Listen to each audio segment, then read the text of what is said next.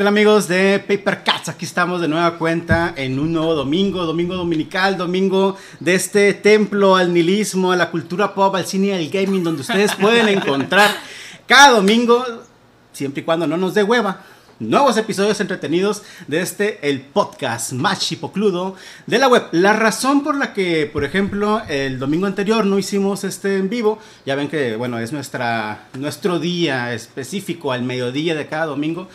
Esta de esas transmisiones es porque estamos tratando de mejorar, mejorar nuestro esquema, mejorar nuestro eh, estilo de hacer el podcast, ¿no? Y ahora nos, nos nos peleamos durante casi dos, tres semanas precisamente en esto. Ah, de hecho, nosotros tenemos un grupo en WhatsApp, ya saben, eh, que vamos a hablar del próximo tema.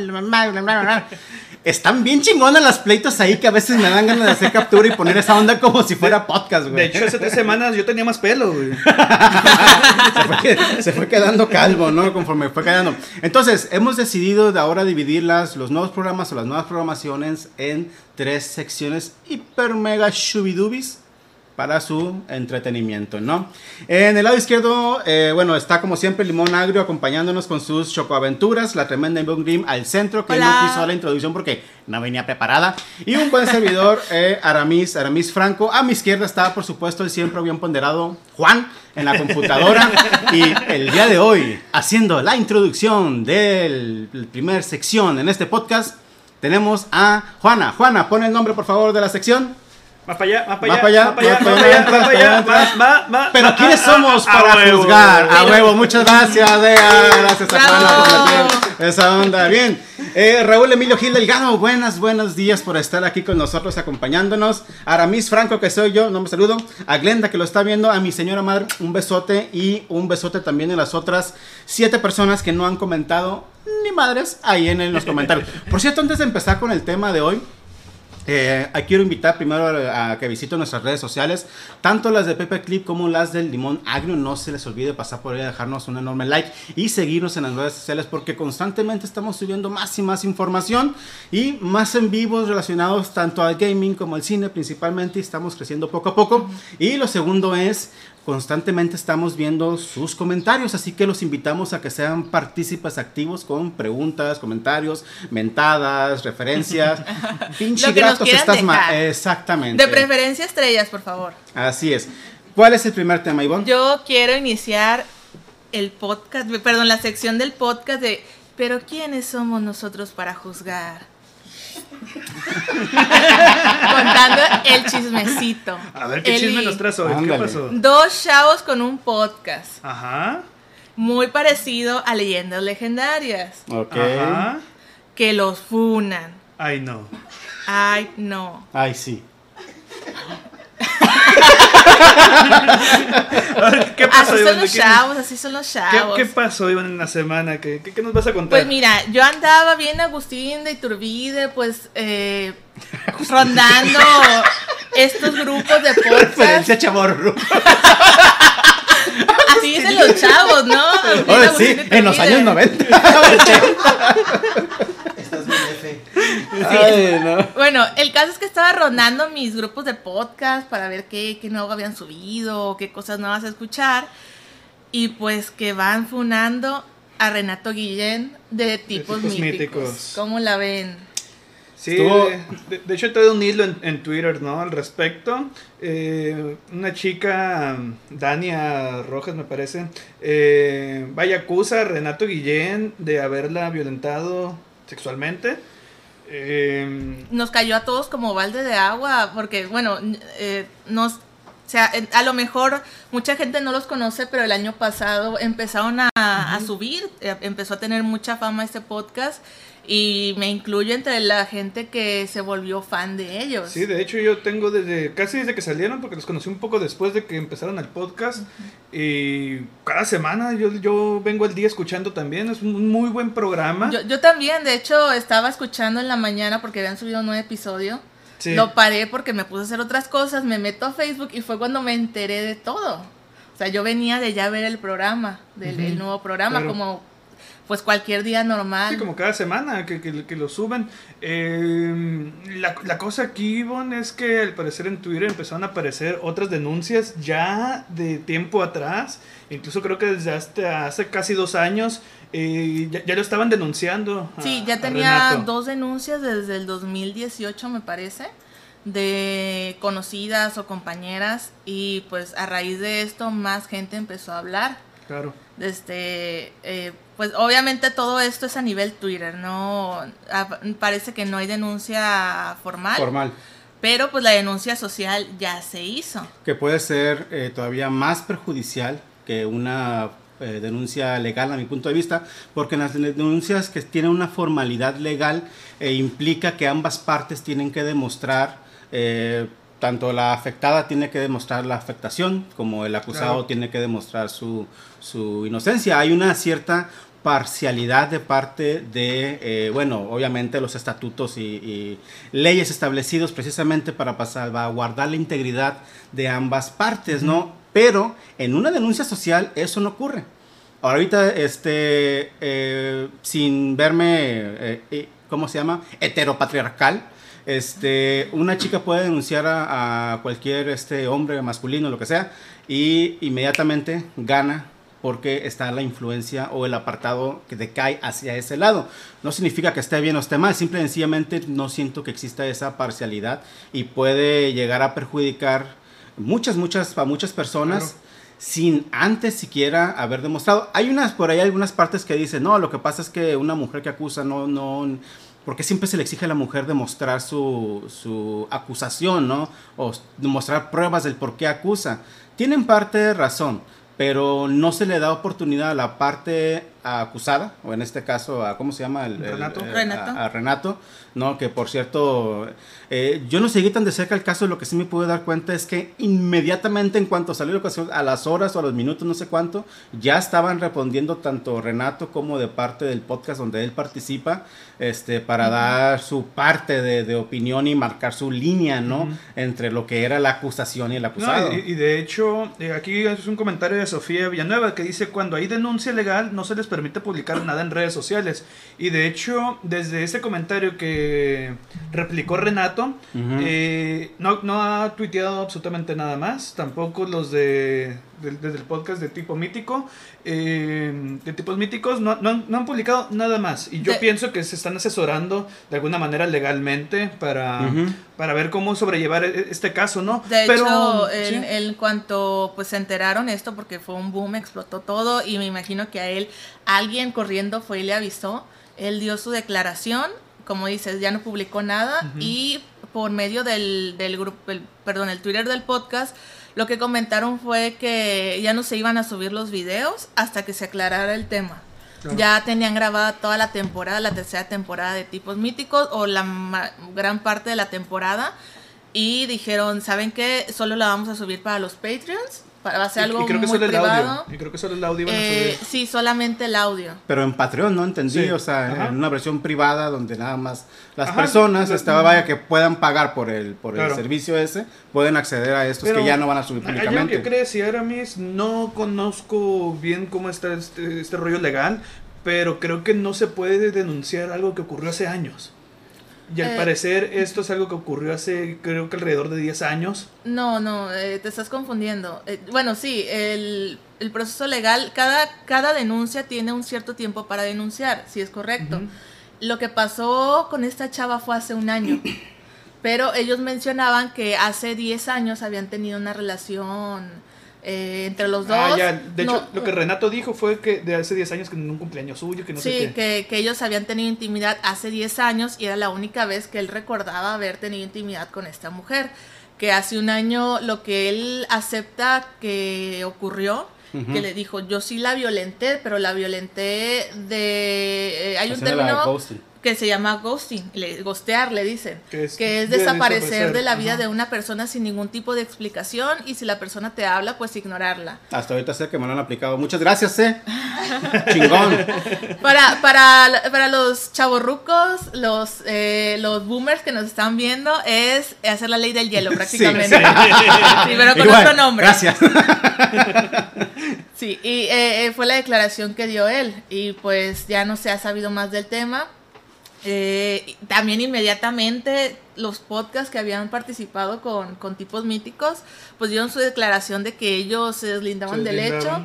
E incluso, eh, por ejemplo, leyendas legendarias, eh, ellos iban a, reeditar.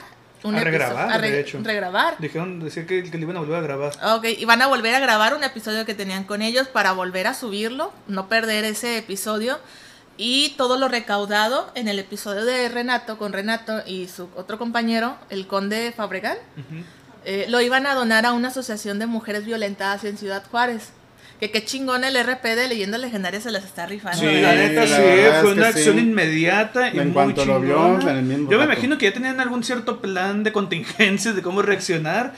Me imagino, y si no, mis respetos desde mi punto de vista como fanático de los dos podcasts, eh, lo primero que pensé fue que apresurado, tal vez quitar de, de, YouTube el, video, ¿no? Por mientras, en lo que se resuelve, en lo que se decide qué pasa con, con la situación de Renato, pero ya que dijeran inmediatamente regrabar el el episodio. Eh, me parece muy apresurado, muy eh, ya están repartiendo justicia, me parece. Sí, ya, o sea, sin antes haber demostrado ninguna de las dos partes. Todo ese tema a mí me parece muy interesante, sobre todo eh, dirigiéndolo más a lo que se está dando en nuevos términos, ¿no? Porque en alguna ocasión ya este Arquiatos me había corregido de que, no, lo que pasa es que, de hecho, Ivonne lo mencionó, el término funar. No, el término funar tiene aquí en México ya algunos años, pero en los últimos dos años se ha estado empezando a usar el nuevo término que es la cultura de la cancelación, donde un grupo de, este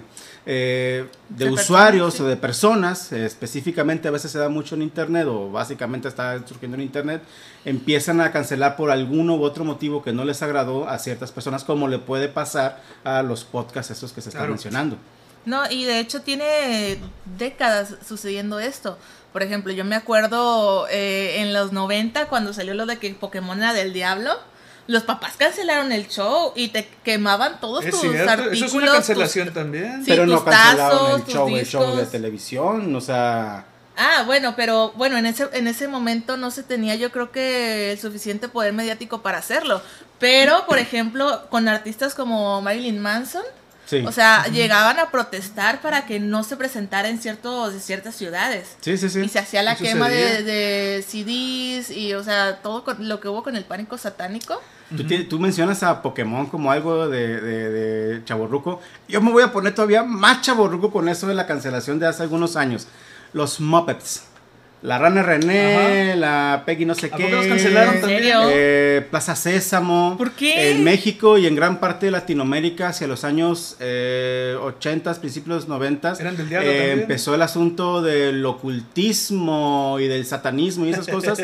y mencionaban que los Mopeps eran del diablo. Ah, de hecho, hace algunos años, hace no muchos años, hace como unos 3, 4 años, estuve como, estaba como invitado en un programa de radio aquí en Mazatlán y recomendé eh, la, para Navidad la película eh, Una Navidad con los Muppets, una de mis favoritas. Y uno de los conductores hizo la referencia, oye, pero ¿qué no? Eso es del diablo, no podemos recomendarlo. Me quedé así sacado, ya ni me acordaba que eran, cosas del diablo. Eso es una, o los otros monitos, los trolls, que incluso llegaban a existir fantasías alrededor de que un troll había asesinado a una niña y se veía. los trolls chiquitos que tenían los, pelos, parados de colores, los bañabas y se les pintaba de otro color, ¿no? Eran del diablo también. Desde si, y bueno, en este caso está mencionando la cultura de la cancelación desde esos momentos siempre ha existido, pero a mí me gustaría observarla en el sentido actual donde básicamente un único comentario te puede llegar a perjudicar toda una carrera o toda una vida, nada más por algo que no se consideró eh, políticamente eh, correcto. Como el día de ayer que me comentaba uh, Ivonne precisamente, es que tú ya no puedes mencionar ciertas palabras en vivo porque las compañías de streaming, que por cierto es nuestro segundo tema, eh, te pueden llegar a cancelar. Y yo me quedé así como, como, como cuáles palabras, ¿no?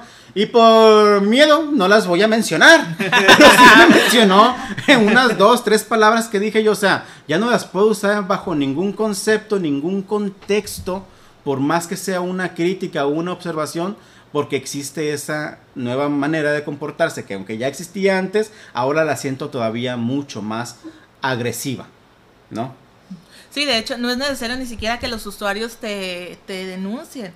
Ya YouTube tiene, me imagino, algoritmos o algún programa claro que si dices alguna palabra entre la lista que tienen, te desmonetizan que me imagino el video que ser palabras que ya conocemos, ¿no? Por ejemplo, en los algoritmos de Facebook, si comentas X palabras o X combinación de palabras, el algoritmo simplemente te borra el comentario y te manda tu advertencia, ¿no? De que estás infringiendo las normas comunitarias. Como hombre. A mí me suspendieron un día. Por decir hombre. Por decir hombre porque lo toma como si fuera un insulto para los hombres. Órale. Oh. Yo ni aludido, ¿eh? Se los juro. a, mí me, da risa la palabra. A, mí también, yo lo puse de cura y pues me, me castigaron un día. Y tampoco puedes hacer referencia a razas ahora con lo del coronavirus no podías hacer mención a China en ningún sentido ah, negativo porque te regañaban también. Sí. Ah, pero a mí se me hace un poco de ruido que hablemos o que se hable de cultura en la cancelación porque, eh, no sé, se me hace como si fuera algo muy general, algo, una norma hablar de cultura. Entonces, yo no creo que sea así. ¿Qué es la cultura? No, para eso ocuparíamos un podcast de unas tres horas de mí hablando nomás. a mí disculpa, yo también manejo bastante bien los términos de cultura. No, pero es que no, no, no lo estoy imponiendo yo el término, sino que así se le está manejando. Sí, pero así se habla desde quienes lo critican. Es como quienes hablan de la ideología de ah, género. Me estás cancelando por decir sí, exactamente. No, pues me refiero a, que es como los que dicen ideología de género. No existe. Eso es un término que usan quienes lo critican. De una vez quiero decir que el, limón agro no representa bajo ningún concepto las ideologías de Paperclip. Por si acaso no vaya a ser. Por si acaso. No, yo, yo no creo que haya una cultura de la cancelación, Aramis. Yo simplemente creo que Internet se comporta como siempre se ha comportado Internet. Internet está llena de trolls, no de los de pelos parados. No. Sí, sí, sí. No de los simpáticos. Ajá, ajá no de los simpáticos. Eh, yo creo que sí hay una cultura, te voy a dar el eh, contrapunto ahí. Yo creo que sí hay déjame terminar, Déjame terminar, Porque, ¿qué pasa, por ejemplo, eh, con, todo el hate que recibió eh, Cyberpunk? Eso fue una cancelación también. Sí. ¿Y qué sucedió cuando Death Stranding le hizo el, tributo, por así decirlo, a, Cyberpunk por, el, por el easter egg que Cyberpunk a su vez le hizo a, a, Death Stranding? quisieron cancelar Death Stranding. Ajá. Y ¿Por qué? No había una razón en realidad. Se está convirtiendo en cultura. No. Es una un movimiento, es una un movimiento masivo que se convierte en una ideología y luego posterior pasa a ser eh, el ámbito racional natural en que se está convirtiendo la sociedad, se convierte en cultura.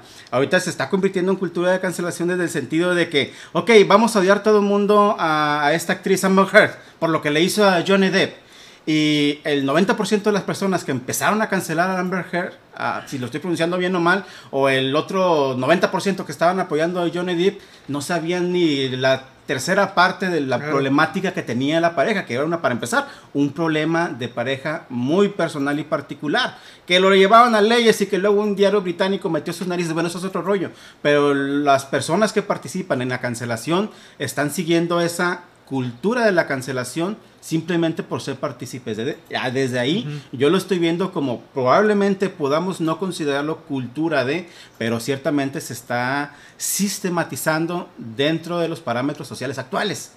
Y eso puede ser muy peligroso porque dentro de algunos años básicamente nadie va a poder decir o hacer nada porque eh, las personas van a actuar de manera instintiva. Ah, ok, ¿sabes que esto no me gustó? Y hay como 50 mil personas que no le gustaron, cancelado. Y en el momento en el que las compañías, como por ejemplo, eh, ¿quién hizo Cyberpunk? ¿Cómo se llama? Eh, Red. CD Projekt. CD Projekt dice, ah, ok, a la raza se está quejando, pues voy a retirar mi producto de consolas porque la gente dijo que no se podía jugar. Yo no supe si se podía jugar, no, yo nomás vi lo que la gente decía que no se podía. A mí no me consta. Pero yo no fui partícipe de esa cancelación. Ah, ok, eh, Gina Carano habló, dijo un comentario en Twitter, creo. Vamos a correrla de todos sus proyectos en Marvel. Perfecto, cultura de la cancelación. No nada más correrla de sus proyectos en Marvel, atacar a las personas eh, cercanas a ella, porque creo que estuvo saliendo un tiempo con Henry Cavill y querían cancelar a Henry Cavill porque como fue novio de una persona así. Ah, eso no Cuando Carando con Henry Cavill. No se lo merece. más de eso. no se lo merece. Sí, creo que, creo que fue antes de que Henry Cavill eh, pues fuera Henry Cavill. Con ese dios griego, ¿quién se merece andar? Nadie, no hay una, un hombre o una mujer. Lo, lo siento por él, pero no puede estar con nadie Aquí porque nadie se lo merece.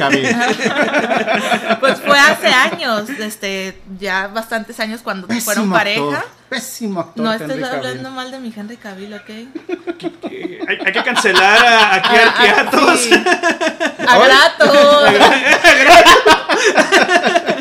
bueno, el caso es que querían cancelarlo porque cómo salió con una persona tan horrible como Gina Carano. O ah, sea, ah, esa belleza pero llegan a. Ay, qué guapo.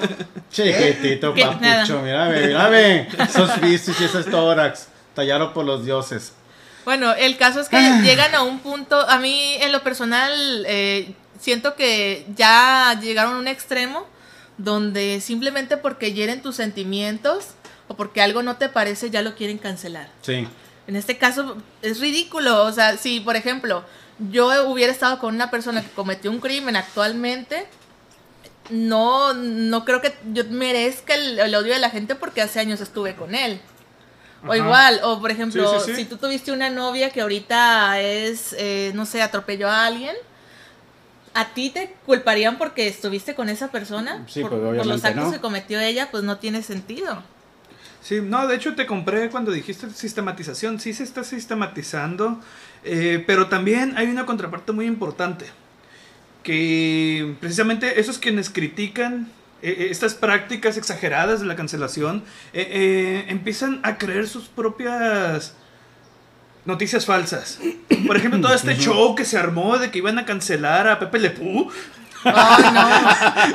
Fue totalmente falso. Me tiene hasta la madre. Las, noticias de que los millennials querían cancelar a Friends porque era homofóbica y no ah, sé qué. Güey, esa madre fue un Twitter de un vato que lo dijo. También querían cancelar, según los millennials, querían cancelar a los animanías porque una señora como de 40 años se quejó. Sí, o sea... El, término para ello es posverdad, donde una, un comunicado la gente lo toma como algo verídico, real, sin ningún contexto y, aparente. Y, es donde también tienen que entrar eh, la responsabilidad que deberían tener, responsabilidad, responsabilidad ética, civil, no sé, de los medios de comunicación. ¿Sí? ¿Por qué? Porque no dicen, ah, hay un tuit de alguien diciendo esto. No, los millennials o, la generación de cristal ahora se ofende por Pepe Le no, a nadie le importa Pepe Le Oye, la generación de cristal se ofende porque por Pepe Le y la generación de cemento se ofende porque la generación de cristal se, ofendió. Bueno, antes de continuar, tengo que agradecer a Oscar Blancarte Jr. que hace ya algunos momentos nos donó otras 10 estrellas y ya con estas son 4 semanas apoyando al crew de Papercast. Todas las donaciones van a ser usadas para comprarnos un tripié. Porque si le tomo una foto de cómo está, se les, les dio risa. Y dice Saúl Acosta que Atos a Franco, te amo, güey. Oye, te, aman, Juan. hablando de presupuesto, ¿qué pasó con el micrófono mamalón que teníamos el otro día?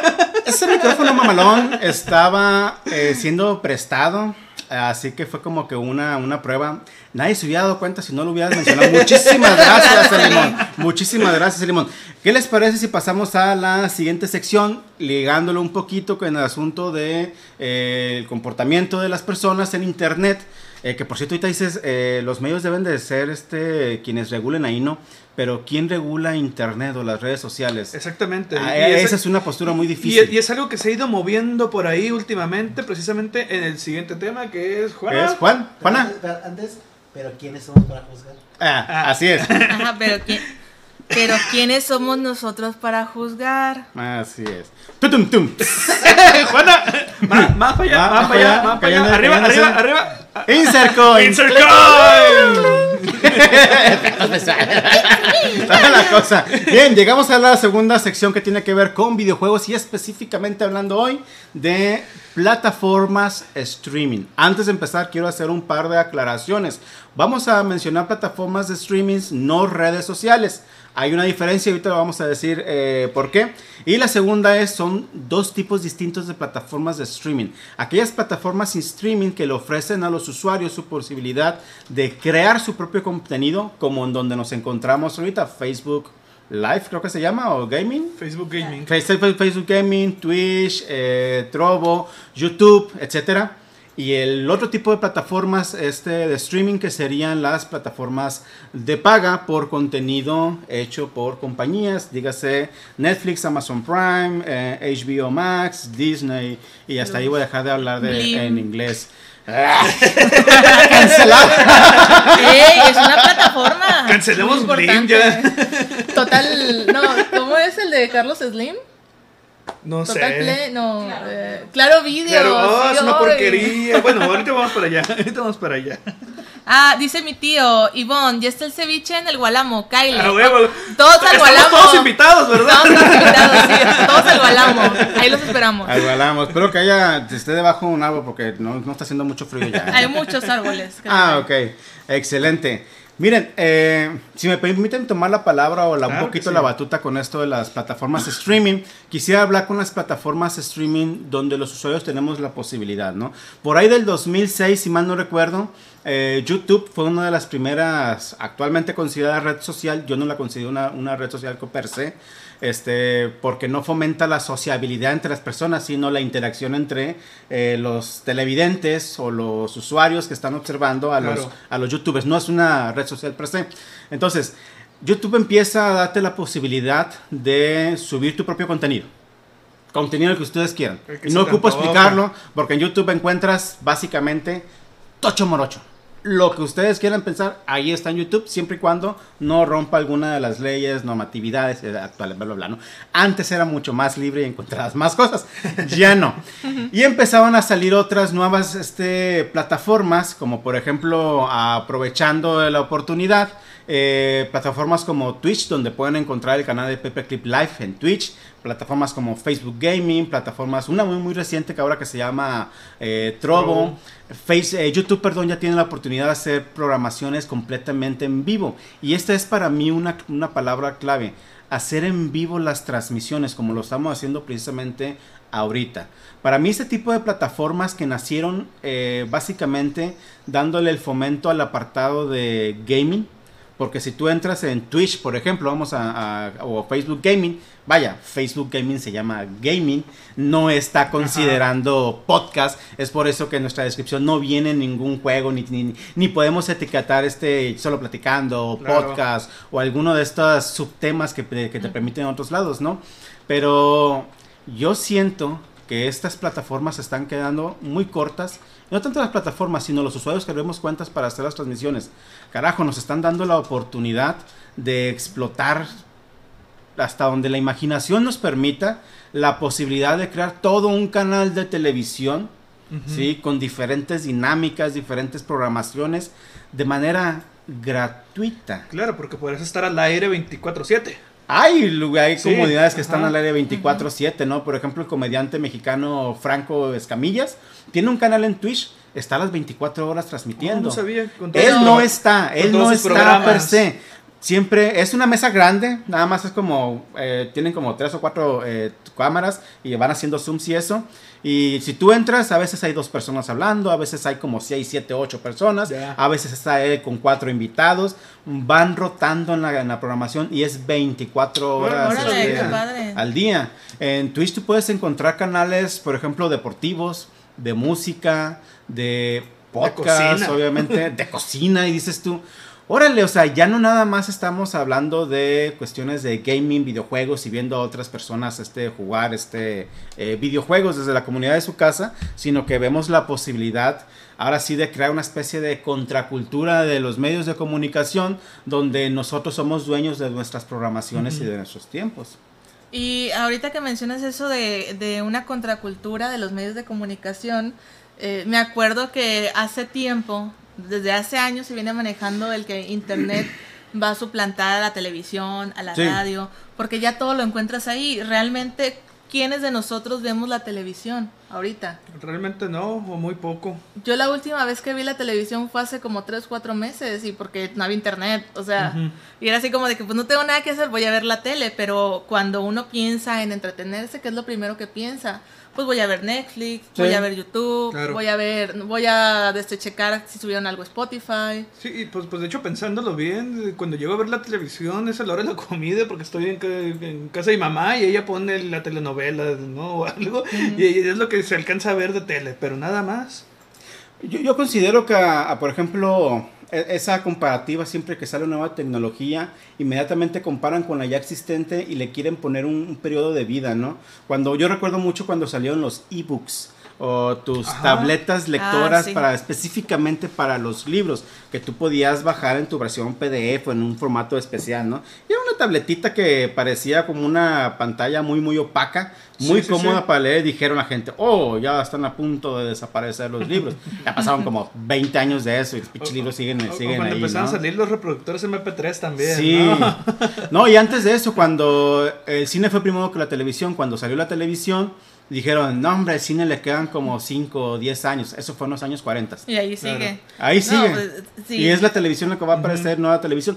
Ah, no el cine. Ahora que están las plataformas de, streaming, por ejemplo, eh, dando un poco entrada al plato fuerte del día de hoy, vimos la Liga de la Justicia en plataformas se estrenó directamente en plataformas, no se estrenó en las pantallas. Ya están empezando a surgir teorías donde dicen, ok, ¿qué tanto le queda de vida a los cines per se como tal en lugar de las plataformas digitales? A mí se me hace que en realidad eso no va a cambiar, nada más se incrementa el tipo de eh, oferta. y, si sucedió de esta manera es por la situación, el contexto del COVID, de la, pandemia. Fue, una consecuencia. no porque la gente dijera, ya no quiero ir al cine porque todo lo puedo tener desde mi casa, claro que no. Eh, es porque no podemos ir. De hecho, lo vamos a hablar en su momento, pero la producción o el director Zack Snyder no quería estrenar en, en streaming. Si lo hizo fue porque no quedó, no tuvo de otra. Creo que no hay un solo director, director en el planeta que te diga yo quiero que mi película se estrene en una plataforma de streaming porque te van a mentar la madre. Tal cual. Ellos quieren ver su película gigantesca. Oye, yo escribí un libro de cuentos y la raza me dice, publícalo gratis y regálalo. Espérate, es que yo lo quiero ver, lo quiero ver impreso, quiero ver que mis sueños se haya hecho realidad y hay que publicar en una plataforma correspondiente. Libros, cine, Netflix, lo que sea, ¿no? No, y es que ni siquiera se, se disfruta igual en la televisión. Por ejemplo, cuando vimos... Eh, ay, perdón, no, no, recuerdo bien la película, pero vimos una película en streaming, ahora, ahora con la pandemia que se estrenó ahí, y era, tenía tantos detalles que no alcanzaba a apreciarlos bien. Y me comentaba Atos, eh, es que esta película fue hecha para que se pues pusiera en cine. Claro. La vieras en una pantalla gigantesca y pudieras ver los pequeños detalles y ver los escenarios y ver todo pues en gigante y en la televisión no se, no se alcanza a apreciar. El sonido, el diseño de sonido, te, interrumpí, disculpa. El, el, diseño de sonido es muy distinto al 5.1 surround que tienes en, en el cine a que tú logres instalar el 5 puntos surround del home theater que le llaman, que en mi pinche vida pude hacerlo. Nunca pude hacer que funcionaran las 5 bocinas, nomás dos, güey. Está bien perro, ¿quién sabe cómo le hacen, güey? no sé cómo se hace esa madre, ¿no? ¿Te cuando papá se peleó con, la, con el home theater de la casa? Sí, sí. Y perdió. ahí sigue el home theater, ¿eh? Siempre hubo siempre hubo como dos bocinas que jamás logró que se escucharan. Es el desenlace obvio, ¿no? Ajá, sí. Nosotros no pudimos hacerlo aprender. No, y además la experiencia de ir al cine, de eh, comprar palomitas, dulces, refresco, estar con tus amigos o familia o la persona con la que vayas a estar conviviendo. Claro, es que es algo con lo que nunca, nunca va a poder competir las plataformas de streaming. No, porque si bien eh, pues puedes invitar a 20 personas a tu casa, pero no vas a estar cómodo o la gente va a estar hablando y no, no es igual. Además, no sé, como que ir al cine te despeja de muchas cosas, de, tu día a día, del trabajo, del estrés de estar en la casa. sí, es un paseo. Y pues aquí estar en tu casa echado viendo la tele no O sea, sí te puedes distraer en el momento, pero. Pero se siente como que no estás haciendo nada. Sí, estás te Se siente como que estás echando la hueva. Oye, pero volviendo un poquito a las plataformas para videojuegos, eh, yo quiero hablar un poquito de Facebook Gaming, que es la que yo estoy utilizando actualmente. Como principal. Como, ajá, para mi canal de El Limón Agrio Gaming. Uh. Así es. Eh, a mí me ha funcionado bastante eh, la plataforma, incluso más que otras como Twitch, eh, porque me facilita mucho, no hay mucho, se facilita mucho el acceso a, los usuarios porque no tienen que salir de la plataforma, no tienen que salir de Facebook para poderte ver. Eh, algo, algo que sucede con Twitch, por ejemplo, no tienes que hacer que convencerlos de que salgan de ahí para que vayan a verte. Instalen una aplicación. Ajá. Sí, porque sí te abre eh, con, el explorador de internet, ¿no? Pero se ve todo culero, entonces no. La neta no. Eh, sin embargo, eh, hay algo que tú dijiste muy específico, ¿no? se llama Facebook Gaming. Sí. Es decir, está solo para videojuegos. Y es muy complicado querer transmitir otra cosa. Es más, ahorita para programar el podcast, a huevo tienes que poner un juego, ¿no? De hecho. Sí, sí. si no, no te permite transmitir. Pero lo que estaba pensando de, es, que, es que Facebook es, es, un poser. ¿Poser? Sí, es un poser. Todo lo copia. Desde sus inicios, Facebook ha copiado absolutamente todo. Y lo que no lo puede copiar, lo compra. Y nos van a bajar este video por decir esto, lo siento. es la verdad, es la neta, o sea. Pero no me lo puedo callar. ¿Quién empezó con las historias, por ejemplo? Exactamente, para allá voy. En Facebook hay historias, nadie las usa. En Facebook hay hashtags ¿Cuáles son las que nadie los usa. ¿Cuáles son las historias? Eh, las que pones en... ¿Eh? Que, que si le das clic en tu foto de perfil, te sale tu historia de 30 segundos, o sea, ahí. Que puedes subir una foto, un video, o GIF o cosas no, así. No tengo ni idea de lo que es. Bueno, continúa, no sé de lo que están hablando. Bueno, bueno, pero eh, a, lo que voy es que el primero que lo hizo creo que fue Snapchat si mal no lo recuerdo. Creo que sí, ajá. Y, ah, saltó a Instagram, de hecho. Ajá, Instagram, y pues que Instagram lo compró Facebook, y se lo llevó a Facebook, a Twitter, a todas las plataformas ahora que tiene, y WhatsApp, que tiene Facebook, ahora está esta opción. Son, son esas como los estados del, WhatsApp. O sea, como las que ves tú en Instagram, pues que aparecen videitos. Ah, las que te aparecen hasta arriba. Ajá, eso. Sí. Ah, ok. Que son temporales, pues. Sí. Eh, entonces Facebook tiene, eh, tiene un marketplace que nadie usa. Bueno, sí, sí se usa un poco. Fíjate que eh, nosotros sí lo estamos usando en Danar Snacks. Tu mejor opción para las fiestas, bodas y aquelarres. ¿Qué?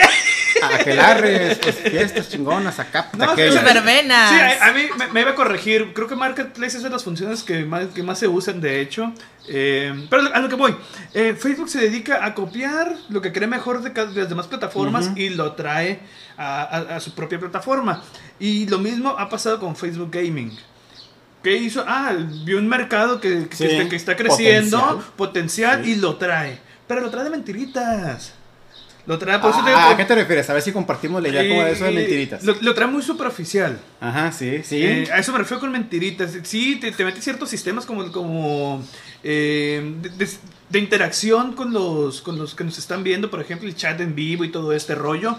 Pero, sin embargo, eh, otras plataformas te ofrecen muchísimo más. No solo para quienes nos ven, sino también a nosotros como creadores de contenido.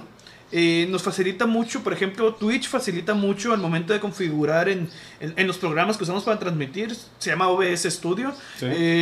Twitch te facilita mucho eso a través de los gadgets y todo este rollo. Que, en Facebook Gaming hay algunos, pero no, no, hay tantos, pues.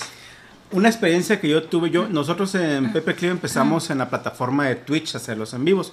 Nos brincamos a, Facebook Gaming porque por recomendaciones. Y una de las primeras era, güey, nadie te está viendo en Twitch pero Twitch es tan cómodo de hacer las transmisiones ahí.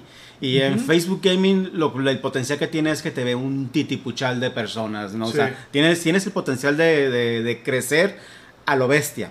Sin embargo, a mí me pareció muy confuso a la hora de estar este, haciendo la programación. No encontraba dónde chingado se le ponía transmitir. Claro. Porque tienes que ver como dos o tres ventanas más desde la página oficial que tú tengas, en este caso Pepe Clip, abres otras dos, tres ventanas y ya por fin encuentras este, la de transmitir previamente habiendo hecho el link entre el Facebook y tu este, tu, tu, programa Switcher, que en este caso nosotros usamos porque es el que es gratuito y es el más común de usar el OBS, ¿no? que se llama Open Broadcaster, es esas son las siglas del OBS. Regresando un poquito a lo que mencionas, eh, Facebook Gaming eh, a mí se me hace muy, muy fácil de llegar a más personas, pero no tiene ningún incentivo. La, la, la única manera es, eh, bueno, los, los comentarios que puedas leer y las estrellitas. Pero además de la programación que nosotros hagamos, ¿qué otra cosa se les puede dar? En otras plataformas existen varios hasta minigames, minijuegos que, interactivos que pueden jugar contigo a la hora de que tú estés este, eh, haciendo tu stream, ¿no? Por ejemplo, algo muy padre que yo quería implementar en mi canal, que es que los viewers pueden tener su propio avatar. Ah. Eh, y aparece su monito ahí abajo, en la orilla de abajo del, streaming. Y ahí aparece con su nombre y todo. Y lo que escriben aparece ahí. Pero es algo que está solo para Twitch. Ahora. Entonces, no. Me ah, imagino que tienes que pagar, ¿no? Para aparte de que es de paga. De hecho, es una aplicación que compras en, en, Steam. Eh, pero la, la, conectividad la tiene únicamente con Twitch. Entonces, son, son ese tipo de cosas de interacción que, que Facebook no te las permite. Tal vez porque no haya programadores todavía trabajando en ello. por ejemplo. O no eh, tengan el derecho todavía. Mira, yo te voy a ser más sincero. Facebook, así como otras grandes compañías actuales, es nada más el asunto monetario. Claro. Por eso implementó nada más las estrellitas porque era la manera en que iban a ganar a través de los streaming que los usuarios y, y que además tengo entendido que las estrellas son las de menos valor para los creadores de contenido. Son las que menos eh, dividendos tienen para las personas que crean el contenido. Si comparamos con otras plataformas que te ofrecen neto 50%, es 50% para acá, 50% para acá. Y en Facebook no, es un porcentaje un poco bizarro de estar mencionando que... No quiero profundizar porque Facebook no nos vayas a cancelar, por favor. Pero te amamos, me parece que cada estrella vale un centavo de dólar, ¿no? Me eh, parece. A, la persona que la compra, sí. ¿Y al streamer? Ah, no, eh, sí, vale un centavo de dólar, pero tú no la compras a centavo de dólar. No, tú la pues tú la compras más caro. 1.99 o 2.99, dependiendo del paquete. Sale mucho más caro. Sí, sale caro. No es el dividendo eh, mitad y mitad. Vaya, ¿no? Vamos a poner un changarro de manzanas, lo que se venda. Yo pongo el changarro, tú pones la manzana, vamos mitad y mitad. No funciona así En, Facebook, ¿no? Entonces, para mí, eh, bueno, yo quisiera abordar ahora el asunto de las plataformas eh, donde los usuarios no hacemos la programación, sino que ya contratas tú la programación, dígase Netflix, Amazon Prime, Blim, eh, Disney Plus, HBO, Stars y no sé cuántas más plataformas. Hay, otra que vi está saliendo. hace poco que me pregunté por qué contrataría yo eso. Que es la de la de Paramount Plus, no sé cómo se llama, ah, Paramount eh, Prime. no, no sé. Está muy barata, ¿eh? Películas. ¿Para qué? Ah, porque ¿Para no sabes, eh, No, me parece que iban a estar subiendo animaciones, eh, series animadas eh, que están próximas a, estrenarse. Creo que Nickelodeon se va a ir para allá. Ah, es verdad, creo que Nickelodeon va para allá. Y por ejemplo, de Nickelodeon me llamaría mucho la atención a mí ver todo el Avatar Verse que van a sacar. ah, porque, ¿van a sacar más? Sí, ya anunciaron que van a sacar nueva serie y nueva película. Ok, retiro mi comentario. Paramount Prime Paramount Plus. Ese chido. Está como 80 pesos, 70 pesos. Sí, creo que vale 80 pesos. Muy, muy barato. Pero hay eh, un montón de plataformas. El, el Star, Star Play cuesta creo que 39 pesos, algo así. Hace, hace algunas semanas yo contesté. Me pagaron por contestar una encuesta sobre el Star Play. Pero Star Play, ¿cuál es? el, de la Fox. El de Fox, pero no, no va a salir del aire porque le van a anexar a, Disney. Pues como el HBO con el Amazon. Está anexado, pero tú puedes contratar independiente. Oh, ya. Ok. Va a ser así, o sea, si tú quieres nada más contratar Haz de cuenta que el Stars es para la raza pobre, güey, que no puede pagarlo el Disney Plus. Eso, así ve lo que, tal cual. Y los Simpsons están, van a estar en. Así, ah, se, sí, se los quitaron de, de del Disney. Mira, con estas nuevas, la, con la llegada de estas nuevas plataformas, este, nos enfrentamos nosotros a un nuevo problema. Con televisión hacías el, ¿cómo se llama cuando estabas cambiando? El zapping. Y era entretenido, güey. Aquí no puedes hacer zapping entre programaciones y duras horas. Que ves. El, el Choco Crispis, güey, se te hace una pinche más asquerosa en lo que tardas a ver qué chingados vas a ver en el en, la plataforma, güey. Y, deja tú, si quieres tener acceso a todo este contenido, te sale más caro que el paquete más grande del megacable. sí. Eh, por ahí vi un meme. Algún día una, una, ¿cómo se llama? Una nueva empresa va a surgir que te ofrezca todas las plataformas en una sola, como lo hizo Megacable, o como lo hicieron este Easy y un montón de, de, de empresas que ¿cómo se llama? Televisión satelital que le llaman también. Este, ahora lo van a hacer con las, con las, con las plataformas digitales, ¿no? Ah, nos pagas 500 pesos y tienes estas 10 plataformas para que tú veas de manera... Menos los exclusivos que son de pay-per-view. bueno, lo que sería el equivalente a pay-per-view ahorita, ¿no? Sí, el pay-per-view es punto y aparte siempre ha existido. Sí, sí, pero me refiero a que vas a tener acceso a, todo el catálogo de Netflix, por ejemplo, eh, con excepto a esos que van a tener costo extra. Así es, así es. Entonces es, una, es, un, es un tiempo muy, muy interesante para vivir porque por un lado eh, tienes demasiadas opciones para, para ver lo que tú quieras ver. No es como que entras a la televisión y estás esperando que lleguen las 7 de la noche en los años 90 para que empiece Dragon Ball Z. No, güey, ahora ya puedo buscar Dragon Ball Z y yo me quiero, si me quiero ver durante tres días las tres temporadas de Dragon Ball Z, Dragon Ball y Dragon Ball GT, me lo chingo. Vaya, tienes la facilidad de pues ya me enfadó este contenido, lo cancelo. Eh. ¿Qué tal si, aprovechando la palabra contenido, pasamos a nuestro último... ¿Eh? ¿No mencionaste a Trovo? Ajá, te faltó Ah, ¿quieren que mencione a Trovo? Claro. Trovo está bien chido, es una pinche copia vil de, de, Twitch. Pero eh, para las personas que están haciendo streaming, de las nueve personas que nos están viendo, si les interesa hacer su streaming, les recomendamos que se vayan a esta nueva plataforma que se llama uh, Trovo, T-R-O-V-O. Ahorita Juan lo va a poner. Juan, chingada. Ah, ya, el lento soy yo. Ya lo están viendo ahí. es una plataforma de esta compañía. No me acuerdo cómo se llamaba, Strenen, Treming, algo así, no sé cómo se llama la compañía internacional, que tiene eh, muchas, eh, ¿cómo se llama? Olviden esa parte. Es una pinche compañía multimillonaria que está impulsando esta, esta, nueva, esta nueva plataforma. Es una copia tal cual de Twitch. Tiene su... Eh, van a ver lo mismo exactamente. La única diferencia aquí es que está aportando, tiene un presupuesto de 150 millones de dólares para apoyar a los nuevos streaming. A pesar de que salió hace como streamers, perdón, hace, hace como unos 6, 8 meses, este, apenas ahora, no me acuerdo si en septiembre, octubre, le inyectaron esos 130 millones y hay muchos programas para que los nuevos streamers eh, ganen dinero muy rápido. Por ejemplo, si tú llegas a tus 100 seguidores, te van a pagar 100 dólares. Si llegas a cierto número de horas este, visualizadas, por ejemplo, el primer pago te llega cuando llegas a 900 horas de visualización en un mes por tu contenido, te dan cierto porcentaje, ¿no? A las 3.000 horas te pagan, por ejemplo, 800 dólares. No es como las demás plataformas donde eh, tú, estás a merced de si tus televidentes te, aportan o no, te donan o no, te quieren dar bits, te quieren dar estrellas, te quieren dar donaciones. Ahí no, ahí sí te paga, simple y sencillamente por, transmitir Obviamente teniendo a merced de que tú completes tus horas visualizadas en el mes, ¿no? En el mes. ¿eh? Con ciertos requisitos, por supuesto. No, no, te van a regalar dinero. Tampoco, lo andan regalando. No, pero está interesante porque a lo mejor no tienes tantos suscriptores. Porque la neta en, en Twitch está muy difícil crecer.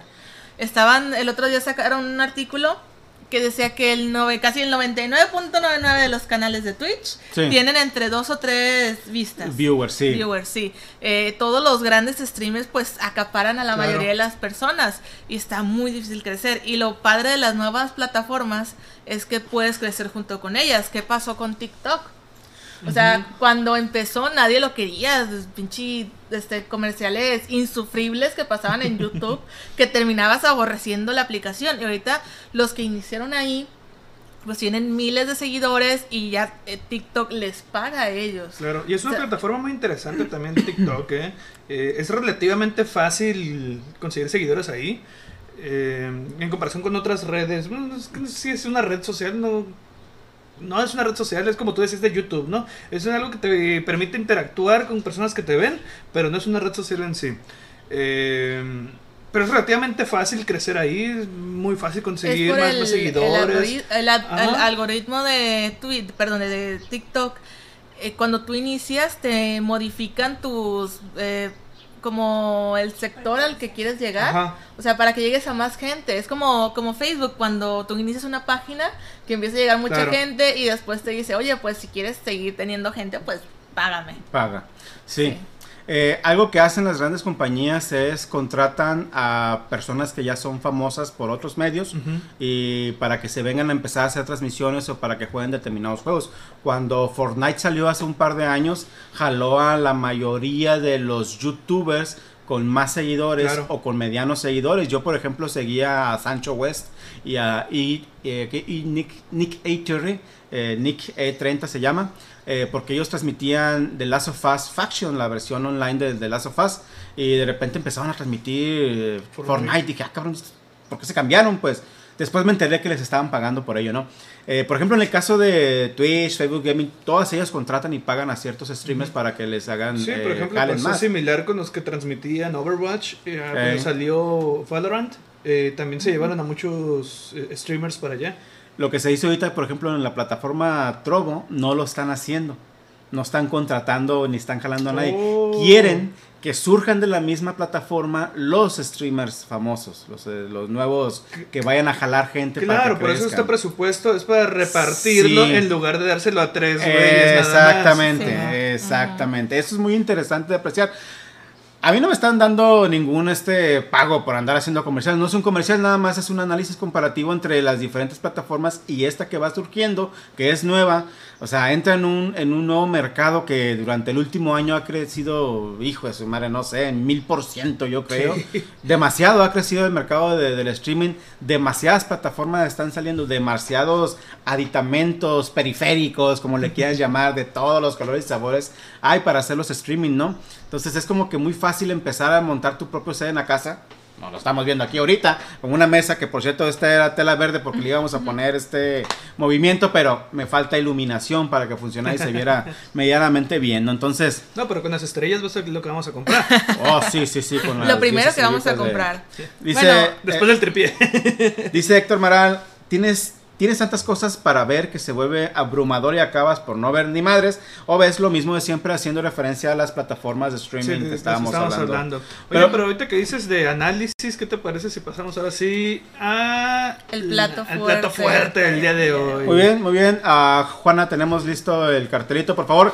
Viene la siguiente y última sección del podcast del día de hoy que dice... Papercast and Shields. Así ah, es. Así es. Llegó la hora de hablar de cine. Y específicamente vamos a abordar y nos vamos a agarrar de los pelos con la película, con la nueva película que se acaba de estrenar. ¿Cuándo se estrenó? ¿Hace dos días? ¿Tres días? Dos días, tres días, el jueves. el jueves, eh, La Liga de la Justicia, la versión de su director, Zack Snyder. Primero quiero hacer un, pequeño paréntesis antes de entrarle al plato fuerte.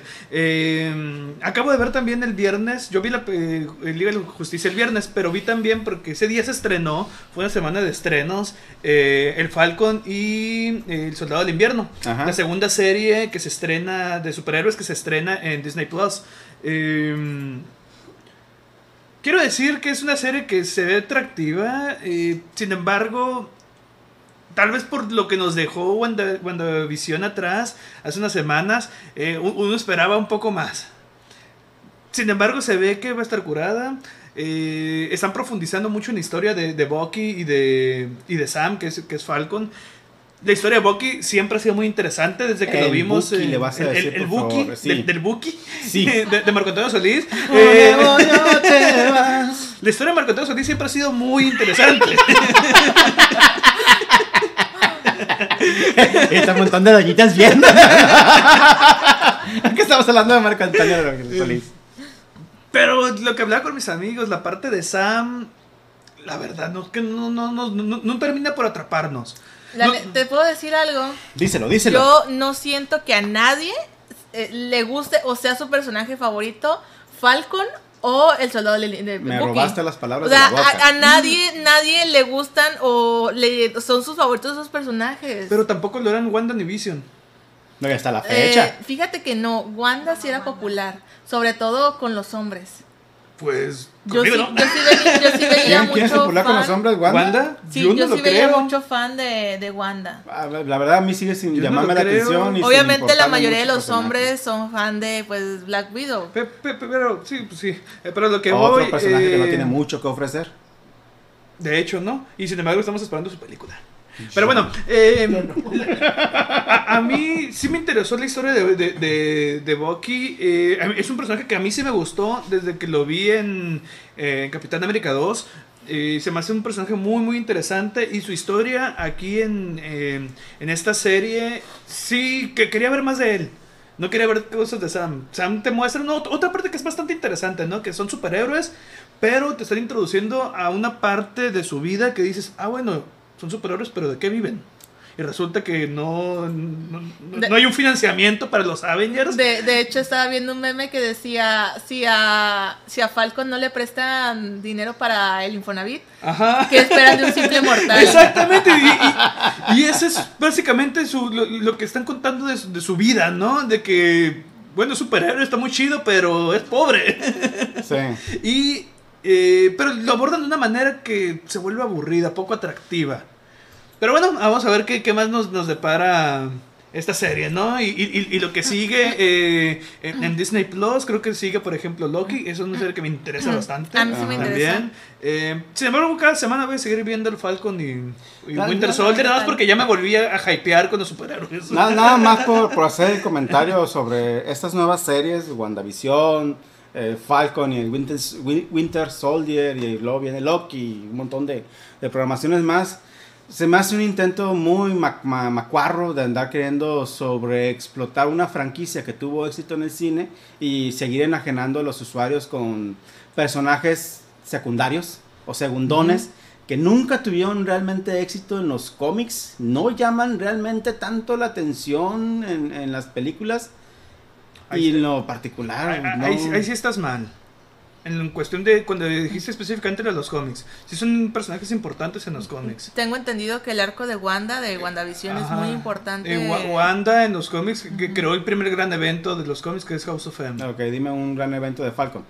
Eh, se convirtió en el Capitán América. como por tres cómics, cuatro, Pero en el primer Capitán América afroamericano, afrodescendiente. Ah, ok. Sí, pues fue cuando le. No sé exactamente cómo porque no me lo he leído, eh, pero sé que es cuando le pasa el escudo. Es lo que creímos que iba a pasar, pero no pasó. No pasó. No pasó. Pero bueno, eh, ya. Hasta el momento. Hasta el momento, ¿no? Sí, porque me imagino que la serie va para allá. Para, ah, eh, no, no lo sé, pero es que no quiero hablar mucho porque ya sería que quizás spoilerar y tal vez haya gente viéndonos que quiera ver el episodio es, muy reciente, es muy reciente, sí. bueno, yo les, les propongo que ya pasemos a hablar ahora sí de la Liga de la Justicia de Zack Sí, estoy esperando. Este, creo que aquí todos, ustedes lo vimos. sí, sí, sí, Yo, yo la empecé a ver allá a las 10, 10 y media, 10, 40 de la noche, la terminé a las 10 3, 10 de la mañana. Antes de, empezar, también hay que aclarar que va a ser sin spoiler para las personas que no lo han visto, es muy reciente. Yo aclaro que yo sí voy a spoilear todo lo que tenga que exponer esta pinche película y te voy a explicar por qué. Porque ya la vieron. Ya la vieron. Ya la vieron. Ya vamos es a empezar. la misma película, güey. Ah, hoy amanecimos dorados, ¿eh? Sí. Ah, bueno, sí. Sí, sí, ya, ya, Sí es la misma película. ya está entrando, ya está entrando. Sí es la misma película. Es la misma película que vimos en 2017. Sí es la misma historia. Sin embargo, es como debió ser contada desde un principio. Oye, es la misma historia. Se va. Oye, oye, pero, o sea, nos están vendiendo la historia que nos debieron haber dado, pero nos la volvieron a cobrar. Pues sí. sí. Ajá. O sea, a ustedes. 22 pesos. A mí no. 22 pesos pagué en la Play Store para verla. Es que del Oxxo ¿Sí? me, cobraron el, el, importe del Oxxo. Pagué 22 pesos. Pero qué coraje me hubiera dado. No, no, qué coraje me hubiera dado si hubiera pagado los 300 pesos que querían. 299 en Amazon. Fíjate que yo si, no hubiera habido de otra, a mí no me hubiera pesado pagar. Ahorita después de verla, pienso, si hubiera tenido que pagar 300 pesos, los volveré a pagar. Yo quiero contar algo. Eh, no me ven, pero escuchan mi bella voz. Anoche, cuando estaba viendo, bueno, que estábamos viendo Ivonne y yo la película de, de la Liga de la Justicia, empieza la película y está en 4.3, ¿no? me sacó machín de onda. ¿A, qué te refieres, ¿A qué te refieres con 4.3? Sí. Que es como las pantallas antiguas. Cuadrada. Cuadrada. Cuadrada. Uh, no widescreen rectangular. vertical, pues. Entonces, este, eh, dije yo, ¿qué perra mamada es esta? entonces, eh, Vienen cabronados los dos. vienen, o sea, sí. no podíamos comenzar a comer nuestros hot dogs porque te mames. Entonces, que, tengo mal configurado, porque no se ve la pantalla completa. Entonces, hablé, agarré mi celular, le mandé un WhatsApp a mi querido amigo el Limón y le puse. ¿qué está pasando? y yo, ¿por qué? Porque está cuadrado, me puede. Ah, así es, güey. Espérate, yo la vi por medios alternativos, ¿no? Entonces, en los medios alternativos, la calidad no es lo que más florece ahí. ¿Dónde le estrellas para que pueda pagar 15 pesos el muchacho? Por favor. El caso es que lo vi y estaba con unos taquitos bien cuchichures y luego de repente empieza. Ya es que empieza con una entrevista de Zack Snyder, ¿no? A no.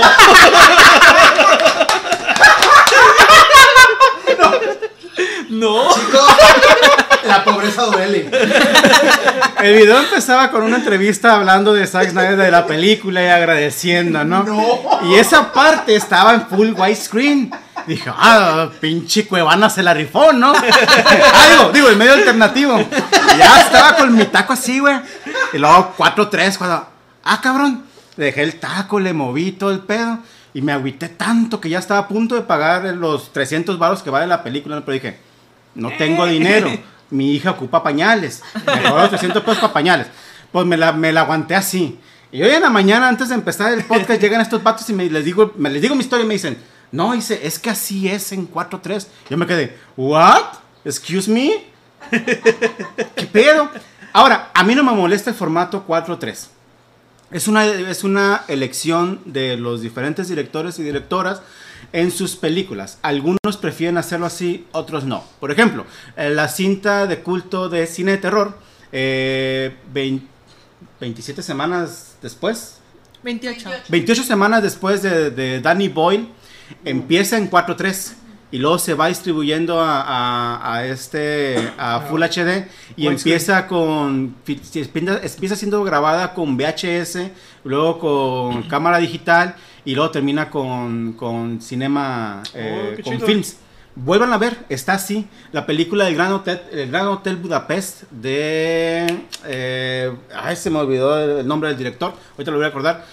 Igual, maneja mucho los diferentes aspectos radio o ratio aspect que hay, aspecto. Eh, la relación de aspecto, para precisamente eh, dar otra, otra idea, ¿no? Pero la neta, la neta, no creo que la Liga de la Justicia era, era para 4-3 por los efectos especiales y por lo impactante que debería de haber sido la, la, película y que es de hecho visualmente. Sí, de hecho a mí me sacó de onda también, entonces decidí investigarlo en Google. Porque, Ay, ¿por qué? Porque, porque está así, ¿no? Cuéntanos, eh, por favor. De, hecho, no es 4 no es 4.3 la, la relación de aspecto, es 1 2.1, 2.3, ah, es, algo así. Es que esa es la versión en cine. Ah, es que para. En, en tele es 4.3. Eh, ah, ok, eso es lo que voy. Eh, se supone. Muchos dicen y se quejan que nos vendieron la misma película. Pero lo que en realidad nos vendieron era la versión de Snyder. Nunca dijeron, es otra película totalmente nueva. No, no, eh, bueno, el... E, eso fue hype que se hizo en internet. Zack Snyder ni, ni la productora nunca dijeron que era otra película. La gente que, yo vi en Facebook... Son, piñas que nos hicimos nosotros. Sí, decían, es una versión totalmente diferente. Me cambió la vida.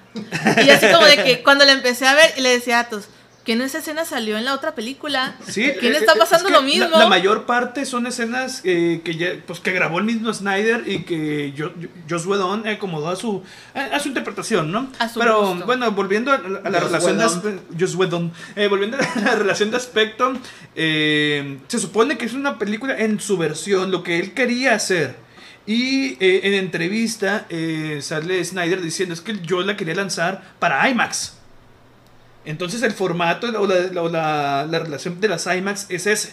Me vale madre que todos la vean en su casa. Así la quería yo. En pocas palabras, ya que se decide que se va a estrenar en, plataformas de streaming y todo, y, aún así decidir dejarla a 4.3 es por mamador, la neta, O sea que, en otras palabras, podemos decir que Zack Snyder quiso que se viera así porque le preguntó sus huevos y dijeron que Simón. Sí, por mamador. Pero seamos sinceros, Snyder siempre ha sido un director mamador. Ah, sí, claro. Sí, o sea, eh, eh, lo, hablaba con, con, Tomás Millán, por ejemplo. Eh, por, cierto, síganlo en, Instagram, excelente fotógrafo, Tomás Millán. y él me decía. alumno. Si es que se le puede decir así a alguien que nunca fue a clase. Bien quemado, Saludos, Bien funado. ¿Dónde quedó la confidencialidad de nuestro alumno? Yo siento, que lo, funa porque es pelirrojo. Repito, por eso. Para agarrar esa confidencialidad, tiene que ir a clase. si no, nomás era un güey inscrito. pero, este güey dice: es que Snyder muchas veces sacrifica eh, historia o sacrifica lógica a cambio de que se va chingón. Y es cierto, hay muchas escenas, por ejemplo, que aquí en, Justice League que tú te quedas diciendo, ¿por qué hicieron eso? Ah, pues porque se ve bien vergas. Aquí, aquí comenta Stephanie Gómez. Se llama Snyder Cut, no Snyder Different Movie. Y de hecho, no es Snyder Scott tampoco, porque es la justicia de, Zack Snyder. Zack Snyder, Zack Snyder's Justice, League. Sí. Ah, pero en, en, internet siempre se le llamó así Snyder Scott porque pues, estaba muy largo también decir Zack Snyder. Ah, sí. y luego en Twitter no puedes poner tantas palabras, entonces ahí como que se queda mejor. Hay, que acomodarse ahí. Pero Sí, es la misma película, güey, la neta. Pregunta pero, pero, concreta. Bueno, ahorita. Y, y, para terminar mi punto de vista, es la misma película, pero a mí ya me había gustado la del 2017. Sí, desde que la vi dije, chale, no está tan chila. Ahorita sí digo, sí está muy chila, pero si haces una película de cuatro horas y no está tan chila, pues ¿qué estás haciendo, no? Es que es lo que yo le decía a todos. A mí se me hace excesivo las cuatro horas, pero cuando la ves entiendes por qué dura cuatro horas, porque por desgracia, a diferencia de Marvel, DC no pudo hacer una película para todos sus superhéroes. Claro. Cuando salió, eh, por ejemplo, Avengers, la primera película ya había sacado película de Thor, ya había sacado película de Iron Man, ya había sacado película de Capitán América y aquí nada más habían sacado y ah y de, Hulk, de, la mayoría, creo que nada más faltaba Black Widow y Hawkeye, pero a nadie le importaba, ¿no? Y salir. Y, y, y no ocupaba poner tanto contexto de los personajes. Porque ahí mismo te decían, ay, pues es un espía y este güey trabaja para ah, Shield y ya. Scarlett, eh, la Scarlett Johansson, la, la, la bruja, es que no, la, la Scarlett Witch. no, no, la de Scarlett Johansson, ¿cómo se llama el personaje? Black, Widow. La, la, viuda negra ya había aparecido en Iron Man 2 y 3, ya tenía una introducción, ah, sí, breve, muy chiquita, pero ya existía. Pero en la Liga de la Justicia, pues la mayoría, bueno, lo que es eh, Aquaman, creo que no había salido su película todavía. Flash no, pues no tiene, Cyborg no tiene, nada más le habían sacado a Superman y a la Mujer Maravilla. Sí, esas pequeñas escenas eh, fueron necesarias para introducirnos a Flash y a, Cyborg. Sí, sí, y, ya la ves y entiendes perfectamente por qué dura cuatro horas, es a lo que voy, porque te presentan a los personajes que no conocías. De manera personal, disculpame un paréntesis, yo disfruté mucho la historia de Cyborg, cosa que no había hecho en la versión original. Claro. Sí, entiendes por qué, porque en la versión original Cyborg, pues, eh, bueno, no es, ya es conocido que odia su vida. Eh, al principio cuando lo transforman en Cyborg y, es un chavo bien sad. Sí, porque te lo muestran superficialmente en, también. Sí, pero, pero ahora sí entiendes por qué es así, porque es tan depresivo el personaje. Y ya no te da hueva. a, mí me gustó mucho que redimieron a Flash. En el de 2017 era un completo idiota. Casi todos los personajes eran completos idiotas. Y aquí no, o sea, Flash es un personaje muy inteligente que sabe que está medio imbécil, pero porque es un morro. Pero es que Flash así es en los cómics. Es un vato que está cagado, pero es un vato inteligente para empezar. O sea, no por nada adquirió los poderes de Flash. es el comic relief también en los cómics el personaje cómico que hace que una situación intensa se vuelva un poquito más ligera con un par de chistes. Y a mí, por, eso a mí me encantó que prácticamente, mientras estaban estos güeyes acá repartiendo putazos, fueran Flash y Cyborg los que resuelven el problema. Sí. En una escena muy, muy cabrona visualmente. No intentaré no describir por, más que quiero, no la veo porque quiero que ustedes la vean. De hecho, me hizo justicia a esta película porque como mencionas, eh, en esta ya se muestra el verdadero poder que tiene Cyborg, que no nomás es un robot. Exacto, O sea, aquí te muestra realmente, y de hecho en la, en la secuencia súper chingona, donde le explica a su papá de todo el poder que tiene, eh, pues no puedo spoilear esa parte, pero está bien padre todo lo que realmente puede hacer él. Sí, el alcance que de verdad tiene, sí. Sobre la escena esa chingona que menciona Lee, yo hasta la fecha estoy tratando de entender el asunto de la teoría de la relatividad que usan. como que... Me están cayendo como fregados su son. Y, y, y, por ejemplo, la escena donde introducen a Flash también está muy padre. Sí, sí. O sea, y, y te muestran que él realmente es un héroe, porque en la, en la anterior nada más así como de que llegó a Batman y, ah, te caché. Ajá. Pero aquí, aquí no, te muestran que él antes de que llegara Batman ya era un héroe a su modo. Ya era alguien, sí. Ya era alguien. Y, y, de hecho, en la película anterior yo no había entendido muy bien cómo lo habían eh, pues atrapado Batman, cómo se dio cuenta. Yo pensé que era porque el güey robaba, y creo que sí ponen algo así como que el güey se roba cosas de la nada. Y como que lo quieren poner como hacker o algo así como con sus computadoras que tiene. Hacker, ladrón y así medio tonto, pero aquí no. Aquí no te dicen no es un ladrón, es un güey que tiene poderes y que ayuda a la gente.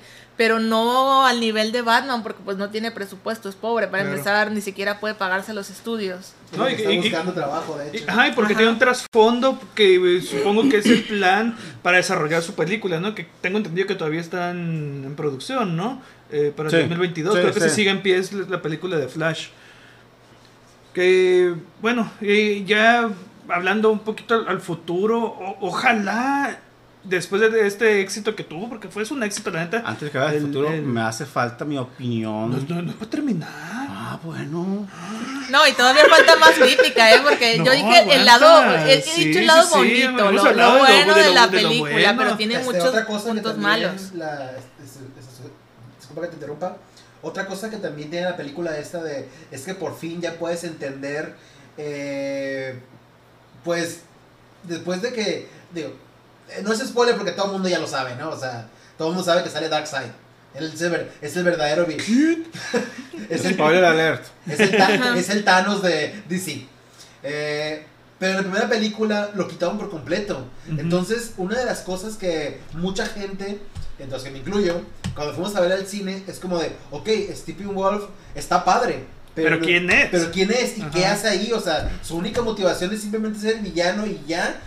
Hasta que ves esta película entiendes que realmente cuál es su motivación, aunque hermano diga que no. eh, y la defiendo. Tienes este... ¿Entiendes cuál, es, ¿Entiendes cuál es la, es la motivación? Y en ese aspecto, o sea, ya no se siente la película incompleta, ya se siente como un círculo excesivamente larga, pero ya entiendes. Y eso es algo que quería decir también. Eh, te dices una película completa, pero se puede llamar película algo que dura cuatro horas. Es demasiado. O sea, si en, eh, Casi es una miniserie de Si en dos horas y media, tres horas, no has podido concretar tu historia, es porque eh, algo falló ahí. No sé qué, pero algo no está bien para que tengas que extenderte cuatro horas para contar tu historia. Y es muy complicado verla completa.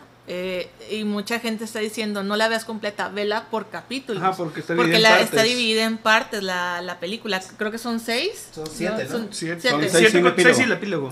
Sí, bueno, siete. Entonces decían, ve el capítulo uno y dos, y luego el tres y cuatro, y así te la pasas mejor porque sí está muy larga y está muy difícil terminarla de, de, a la, de o sea, de, una, de un centón. Nosotros empezamos como a las 9 de la noche y terminamos casi a las 3. Porque haz de cuenta que la estábamos viendo, vimos este, primeras dos horas y dijimos, ¿cuánto llevará ya? Dos horas más. Ah, no, chinga tu madre, sí, y nos levantamos, este, fuimos a lavarnos los dientes para que todo el sueño que ya traíamos. Y, ¿qué onda? Otro round, arre. Y así la terminamos, pero la verdad es que la película, yo vi un meme que decía, la película que realmente dura tres horas, de no ser por la por una hora de cámara, lenta. Está comentando y que y es cierto, o sea, la película tiene excesivamente cámara lenta. Es Zack Snyder que esperaban. Sí, o sea, se puede entender de, de, este, de Flash, ¿no? Porque pues hay razones. Pero o sea. Para todo querían meter cámara lenta a todos los personajes. Otra cosa que también quiero comentar. Pues, es, lo que yo decía hace, rato. O sea, sacrifica muy, hay veces muchas cosas Zack Snyder con tal de que se ven muy vergas.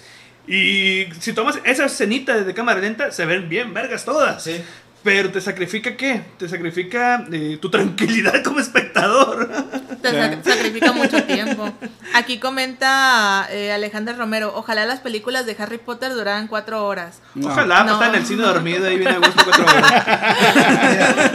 Pequeño paréntesis. Yo fui un gran Potterhead, pero, o sea, de hueso colorado. Y aquí mi hermano no me dejará mentir. Lloré cuando pensé que se iba a morir Harry. Hace, hace como 20 años de eso. Sí, ya estoy bien viejo. Eh, la neta, las películas. Y me voy a escuchar bien mamador. Pero muchas de las películas no le hacen justicia ni a, ni a la mitad de lo que son los libros, la verdad. Sí, te hace muy mamador. Sí, yo sé, con Harry Potter, güey, qué pedo. A mí me gusta Harry Potter, pero no quisiera que duraran cuatro horas las películas. Hay películas que digo. no, ninguna película debe dar cuatro horas. A, a, mí me gustaría, con el permiso de todos aquí presentes, dar mi opinión sobre el Snyder Cut. es que creo que, eh, dado la plática que tuvimos previamente al podcast en sí, eh, creen que yo estoy odiando la película o que soy la parte negativa, ¿no? es que siempre eres. Eres el limón agrio no, este episodio. No, no, no. Eh, yo quiero comentar, creo que son, bueno, es que quisiera comentar un chingo de cosas de la película, ¿no? pero hay, hay dos cosas muy, muy importantes que creo que, bueno, hasta ahorita no lo han tocado ustedes, pues espero me ayuden cuando esté sobre eso. Hay dos puntos que quiero desarrollar y, y para que me den unos minutitos nada más. El primero, ¿cuál es la necesidad de hacer la película para empezar? Yo soy de la idea que cuando sale un producto, ese producto se toma como, ok, ese fue el que yo pagué, ese fue el que se ofreció en el 2017, ese es el producto original. Esta es una versión del director que, aunque me quieran funar, no es la versión original. Es la versión de lo que hubieran querido hacer en su momento y que por X o Y no, no ocurrió. Entonces, y ni siquiera es la versión original de Snyder. Es su versión. Porque su versión en este momento. En este momento, exactamente. Hace cuatro años, para empezar, no le hubieran dejado sacar cuatro horas. No, por supuesto. Entonces hubiera tenido que limitar a dos horas, dos horas y media, y quién sabe qué nos hubiera entregado. Miren, eh, para los que no saben, o eh, para darles una, una, breve explicación de por qué para empezar se está haciendo la película, cuando en el 2016, 2017, que estaban en producción, postproducción de la película La Liga de la Justicia original, dirigida por Zack Snyder, eh, a Zack, lamentablemente le fallece su hija, se suicida. Por cierto, la película está, está dedicada a ella. un pequeño paréntesis ahí. Al final eh, aparece esa, dedicatoria, ¿no? For Autumn.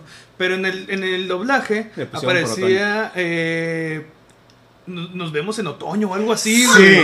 ¿En serio? El que le hizo el doblaje está bien, güey. Y, nos fuimos machín por el hype en el momento de decir, ¿qué pedo, qué pedo? No, que esto era el final y que sabe que...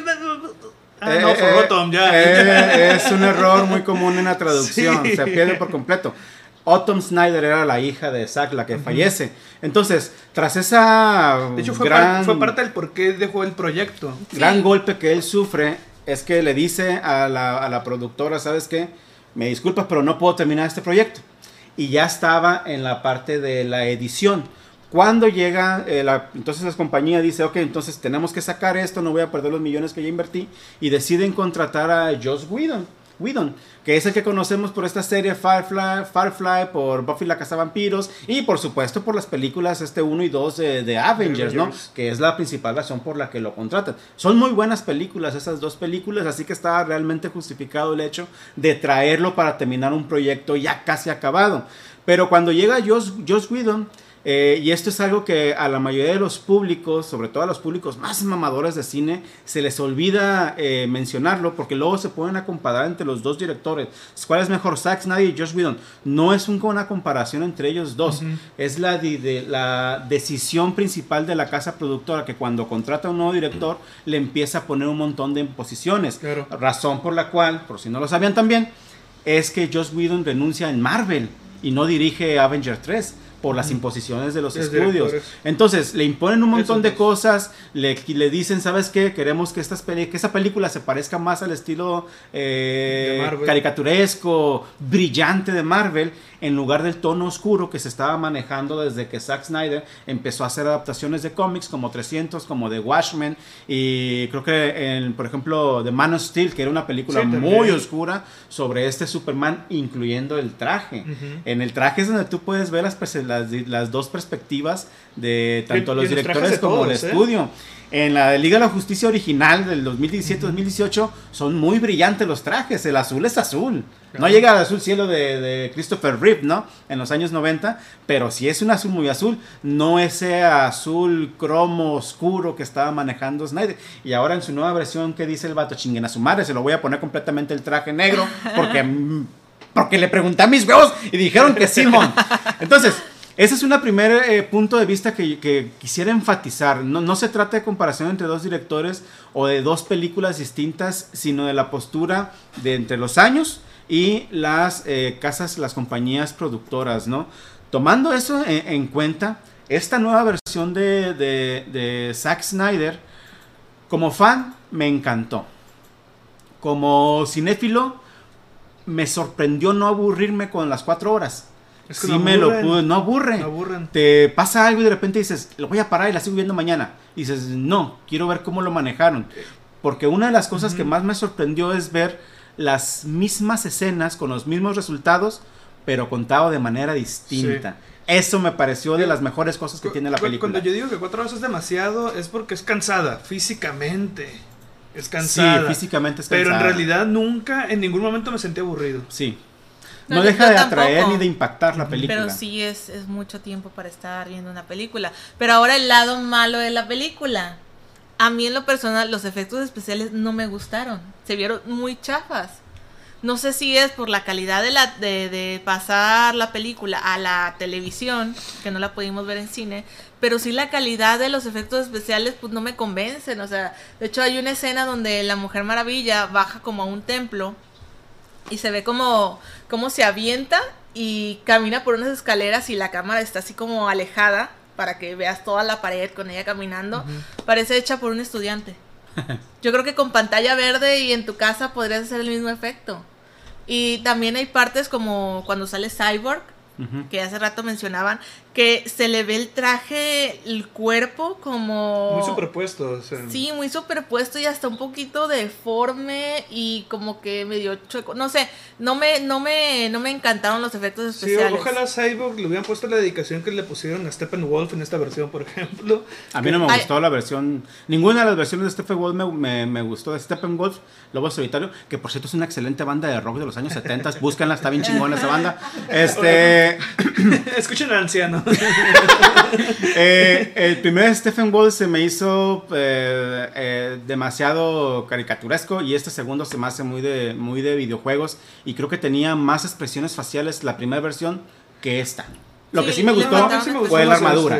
pues eso es lo que me refiero a la armadura. Pero toda la animación que le pusieron a la armadura todo, eh, ojalá, el presupuesto se fue para allá. ¿no? Ojalá esa, dedicación pues le hubieran dado a Cyborg también. No, no, y se fue el presupuesto en eso y en las escenas de cámara lenta, porque se ven muy, se ven muy bien. Mira, una de las razones por la que yo creo que Thanos es un, gran, es un gran enemigo es porque el tipo está muy humanizado.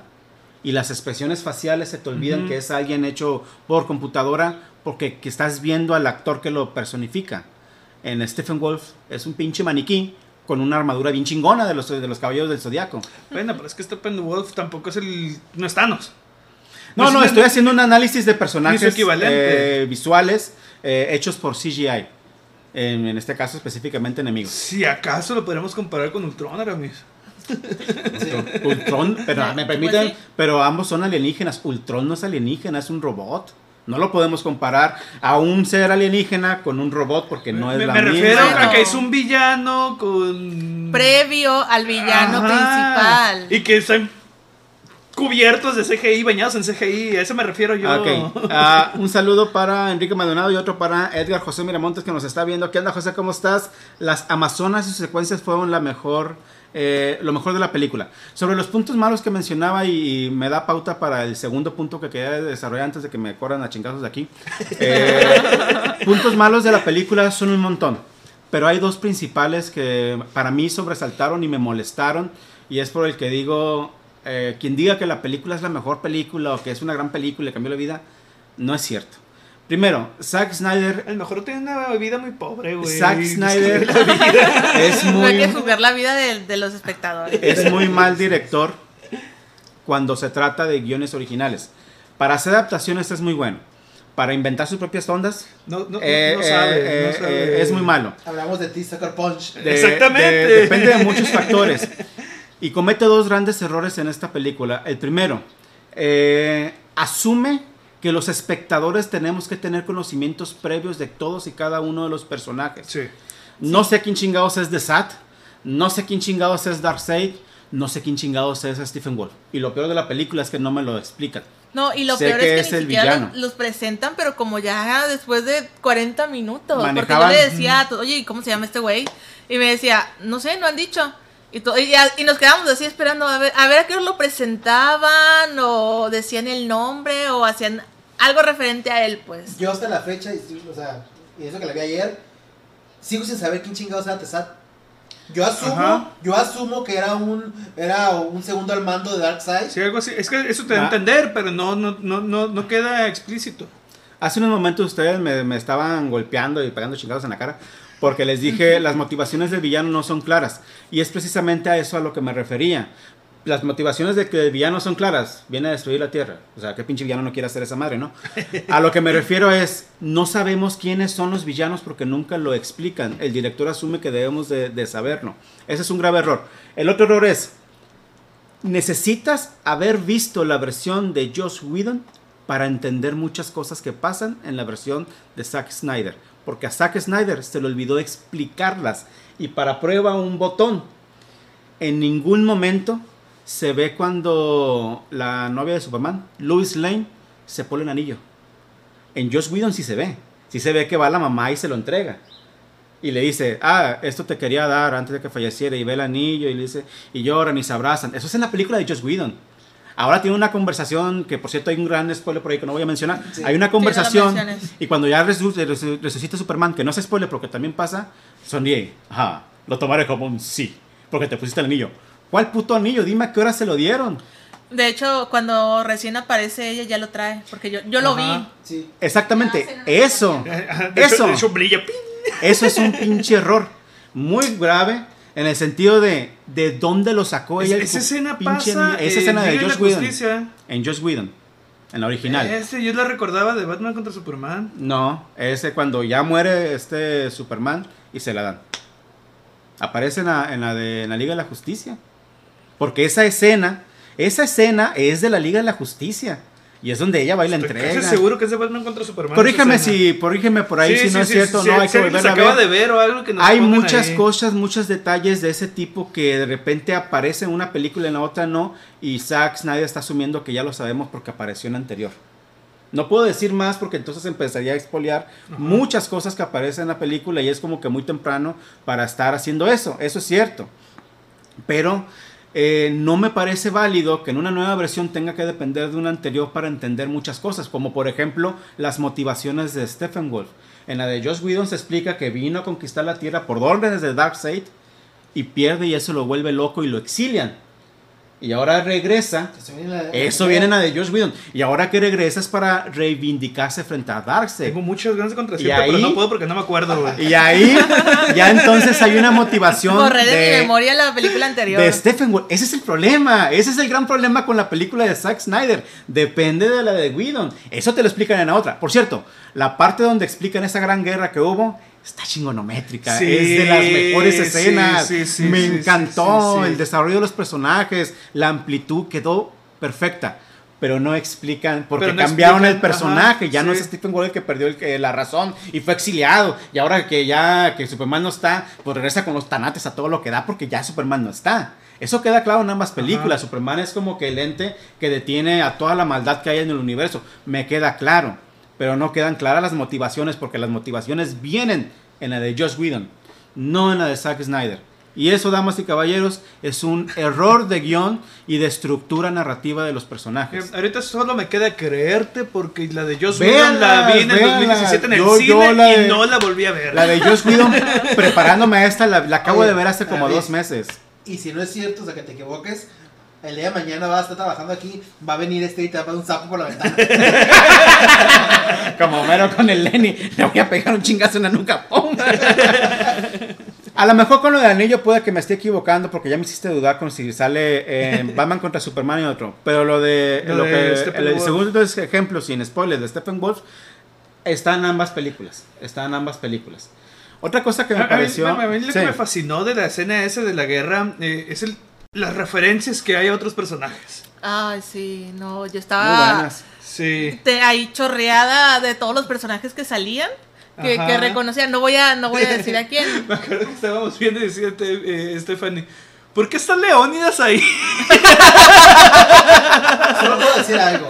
¿Qué, solo puedo decir algo. ¿Qué tanto le deben un chingo de directores a Peter Jackson con la secuencia inicial del Señor de los Anillos? Ah, güey. O sea, hay muchas referencias al Señor de los Anillos. Ese güey, o sea, esa secuencia inicial de Señor de los Anillos marcó un antes o después porque un montón de, o sea, un montón de películas desde entonces quieren y, lo más cagado es que, o sea, no he, no he visto película que me haga sentir lo que sentí con la de vergas, o sea. Es que en esa introducción del Señor de los Anillos te pone el contexto completo de todo lo que vas a ver a continuación.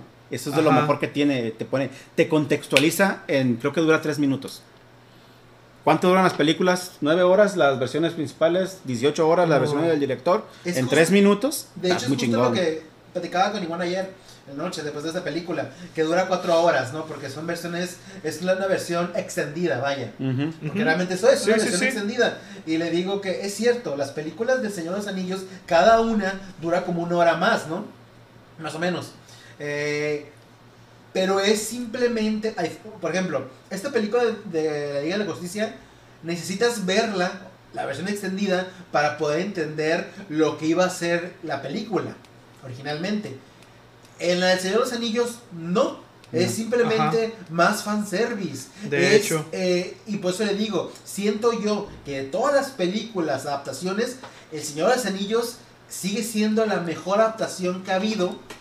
Porque los que leímos los libros, o sea, Peter Jackson y los guionistas, que ahorita voy a el nombre, hicieron una chingonería. Adaptaron una, una, una saga tan grande y le quitó lo que realmente aburre en las novelas como las canciones, ah. un montón de cosas, y te dejó la pura maciza. O sea, o sea, literal, es, No, pero eh, es lo que decía Aramis hace rato, que Zack Snyder siempre ha tenido problemas con los guiones. Sí. Eh, ay, güey, se me olvidó. Sí, bueno, por ejemplo, en, 300, pues simplemente agarró el cómic y lo puso ahí, ¿no? Ajá. En Watchmen agarró el cómic y lo puso ahí, no ocupó meterle su cuchara. Sí, y en cambio cuando, como dice Aramis, cuando son originales, por ejemplo, eso digo, está basado en cómics, ¿no? Pero el guion es suyo. Hay muchos cómics distintos. Sí, exactamente, el guion es suyo. Eh, y, y desde Batman contra Superman, Snyder tuvo el problema de que no le alcanzó el tiempo para contar lo que él quería decir. ¿Cuál, cuál fue la defensa de los fanáticos de, esa película, incluyéndome. Eh, ah, es que tienes que ver la versión extendida para que todo tenga sentido. No tendría que ser así. No tiene por qué ser así. No tiene por qué ser es lo que decía hace rato, sin cuatro horas, si ocupas cuatro horas, es porque algo estás haciendo mal. Y el ejemplo, por ejemplo, el ejemplo, por ejemplo, el ejemplo, el ejemplo está en las películas del Señor de los Anillos. O sea, si uno quiere ver las versiones extendidas, es porque eres fanático de la serie. porque, quieres más. Ajá, exactamente. Pero realmente si... Y cumple mucho y muy bien. Ajá, exactamente. Pero si no las ves, igual entiendes la película, entiendes las motivaciones, igual te diviertes, te emocionas, todo. La, extensión simplemente es ese plus que no seas que, que necesitabas, pero lo, lo quieres. en Justice League no, simplemente a huevo necesitas ver ¿Qué pedo? Por ejemplo, en la, la parte cuando revive el Superman, que está todo enojado, en la primera eh, aparece Cyborg diciendo, bueno, aparece Cyborg y, y, todo su sistema se pone loco, ¿no? Como todos nos ponemos locos cuando vemos a, Harry Cavill. y hay otro ejemplo de que tienes que ver una y la otra, ¿no? Y en esta eh, ya te explican... Eh, te, ¿Por te qué? explican por qué se puso como loco Cyborg. es al revés. No, en la de Widow no te explican por qué se pone como loco. Aquí, eh, yo, recuerdo que es en las dos. no, en Pero aquí te lo dejan más claro. En esta película te explican que se revivieron las, las piedras, las estas. ¿Cómo se llaman? Las cajas. Las, cajas, madres. las cajas madres, porque como se murió Superman, ya como que, wow, ya. Este, o sea, aquí te explican que le tienen miedo a Superman. Entonces, cuando aparece Superman, que revive, se pone como loco Cyborg porque él está hecho de la caja maestra. Entonces, por eso detecta peligro. Ajá, por eso reacciona. Eso no lo ponen para nada en la primera película. Eso parece una mega fumadota que te acabas de dar. No, no, es que sí tiene sentido. Sí. Tiene sentido cuando te lo explican así, pero en la de, en la de Josh Whedon, en la primera versión, eh, es un recurrente que el cuerpo de, de Cyborg falla porque todavía no sabe utilizarlo y sus sistemas pueden más con él, su sistema de defensa. Ajá. En la película de Whedon, su sistema de defensa falla por lo menos unas dos veces antes de que falle contra No, Superman no- y se ve eh, orgánico es que el aquí no, fallo. fa- no falla el sistema de defensa, es al contrario, su sistema de defensa reacciona ante Superman. Y él lo dice, ah, es lo es que que está explicando ahorita peligro. Ajá. Ajá. Pues ya que lo explicaste sí lo puedo entender así, pero creo que queda más claro masivamente en la de Whedon. Pero eh, no spoileremos tanto. eh. Digo, es un- una película que muy parecida a la de 2017, pero a lo mejor hay gente que le puede molestar eso. güey. Sí. Bueno, hay, hay un último detalle que a mí me gustaría destacar si quieren ya para entrar en la recta final, porque no sé cuánto tiempo hemos comido. Yo, "Inga tu roña, te quiero, te quiero, tu. Y siempre, bueno, ya. Es decir, sácate, Cora, sácate. Sácate a hace- bañar, Lupe. Sácate a bañar, Lupe, llevamos hora y media. Hace algunos días, eh, precisamente poniéndonos de acuerdo con esto, Eli mencionó una frase, el limón agrio menciona una frase que a mí me, me llamó mucha atención y la- me puse bien mamón a buscar para darte la pinche contra en ese rato. Ahorita te quiero decir en vivo no que... que Ah, así son que- todas nuestras no, conversaciones eh, en el tenías grupo, toda ¿eh? la pinche razón, Eli. Ah, entonces, Di- díjole sí, Eli, sí, sí, sí, díjole sí. Eli, eh, este, esta película marca un, Ah, ya, sí. un hito histórico. Ujú. Es algo histórico que nunca ha pasado. Y me puse a investigar y tiene toda la razón. Ya antes ha habido películas que empieza a dirigir una persona durante el proyecto, Y se cambia se, de- pie- de se pierde, sí, se sí, enoja, se sale y se cambian. Ejemplos, Mundo Acuático. Mundo Acuático era dirigido originalmente por Kevin Pontebello. No me acuerdo el apellido del vato. y eh, durante los últimos días de grabación se pelea con Kevin, Costner, que era el productor, y al final Kevin Costner aparece como director de Mundo Acuático, Waterworld, que por cierto es una muy buena película, ¿eh? Contrario a lo que diga la raza. A mí me gustó. A mí también me gusta. Eh, eh, Historia Americana X con Edward Norton. El director original era Ajá. otra persona. Se pelea con Edward Norton durante la edición del- de la película. O sea, ya- ya porque aparentemente las malas lenguas y chismes de Hollywood, Edward Norton es una persona difícil. Razón por la difícil de trabajar. Razón por la que Dejó lo sacaron de Hulk. Ajá. Es que se enojó. Entonces se apropia Edward Norton del proyecto, hace su versión y el otro tipo, que no recuerdo el nombre, es, es- se sale del proyecto y queda la película dirigida por, por Edward Norton, ¿no? Eh, en este caso sucede igual. Eh, Zack Snyder dimite la película y vuelve, eh, eh, entra Josh Whedon. Lo que marca historia aquí no es que otro director tome la batuta, Sino sino, que que, el director al original, original. Haya regresado a hacer su versión sobre un proyecto ya acabado. Hay comparativas. Michael Haneke, este director, este Y, y no eh, es que alemán, estuviera ya terminada nada más la película, sino publicada además. publicada, o sea, y ya pasaron años. Michael Haneke hizo la película Funny Games, que por cuestiones de que no sé alemán, no lo voy a mencionar en alemán. Eh, Juegos ma- eh, Macabros se llama en español, acerca de estos dos asesinos en serie muy bizarros. Muy buena la película. Y hay dos versiones, la versión alemana y la versión gringa con Naomi Campbell. No, Naomi Campbell es la... Naomi Naomi Watts. Watts y el, el actor este fetiche de Tarantino. ¿Cómo se llamaba? No me acuerdo el nombre del actor. Steve Buscemi. No, eh, eh, el otro. Antes.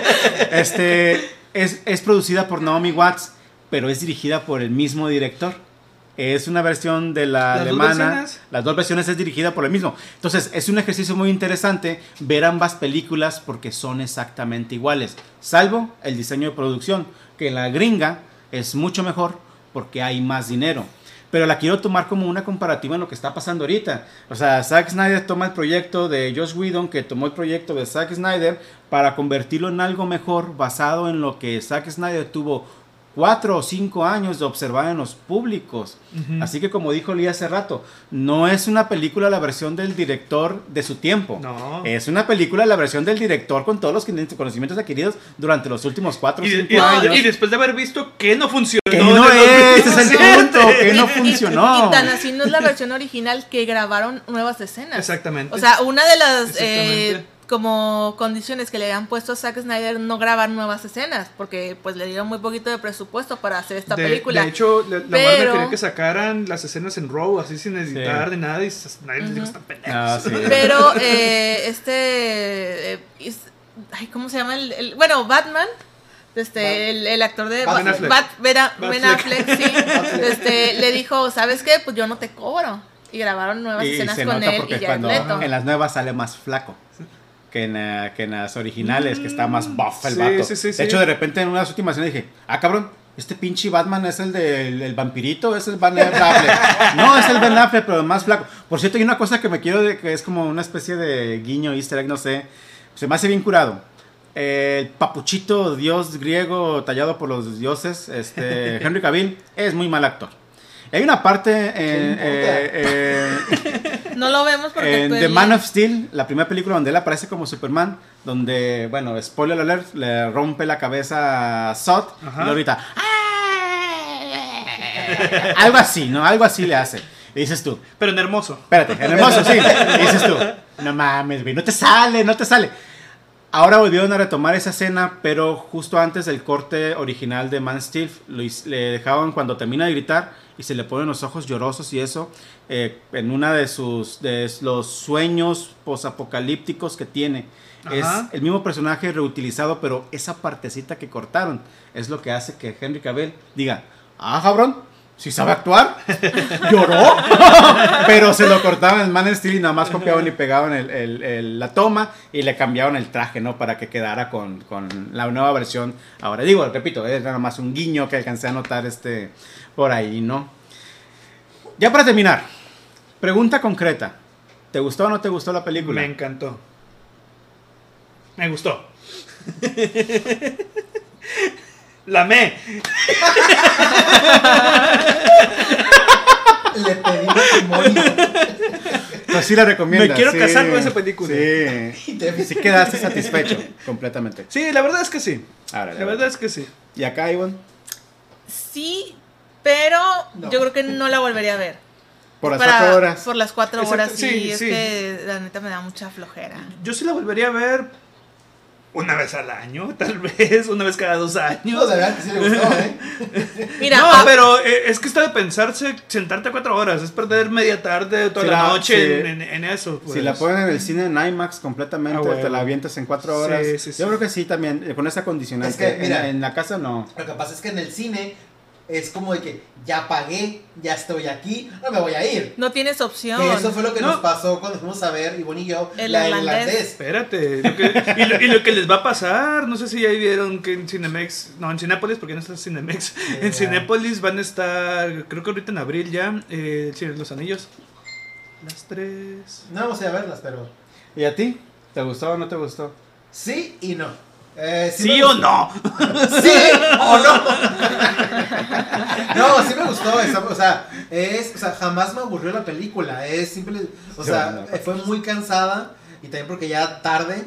Y la verdad, era. Quizás me, me estaba desesperando porque había muchas partes de la película que, pues, es lo mismo de la otra. Es como de, ya la vi, porque, o sea, ¿por qué me odio tanto? ¿Por qué estoy viendo otra vez esta, esta cosa?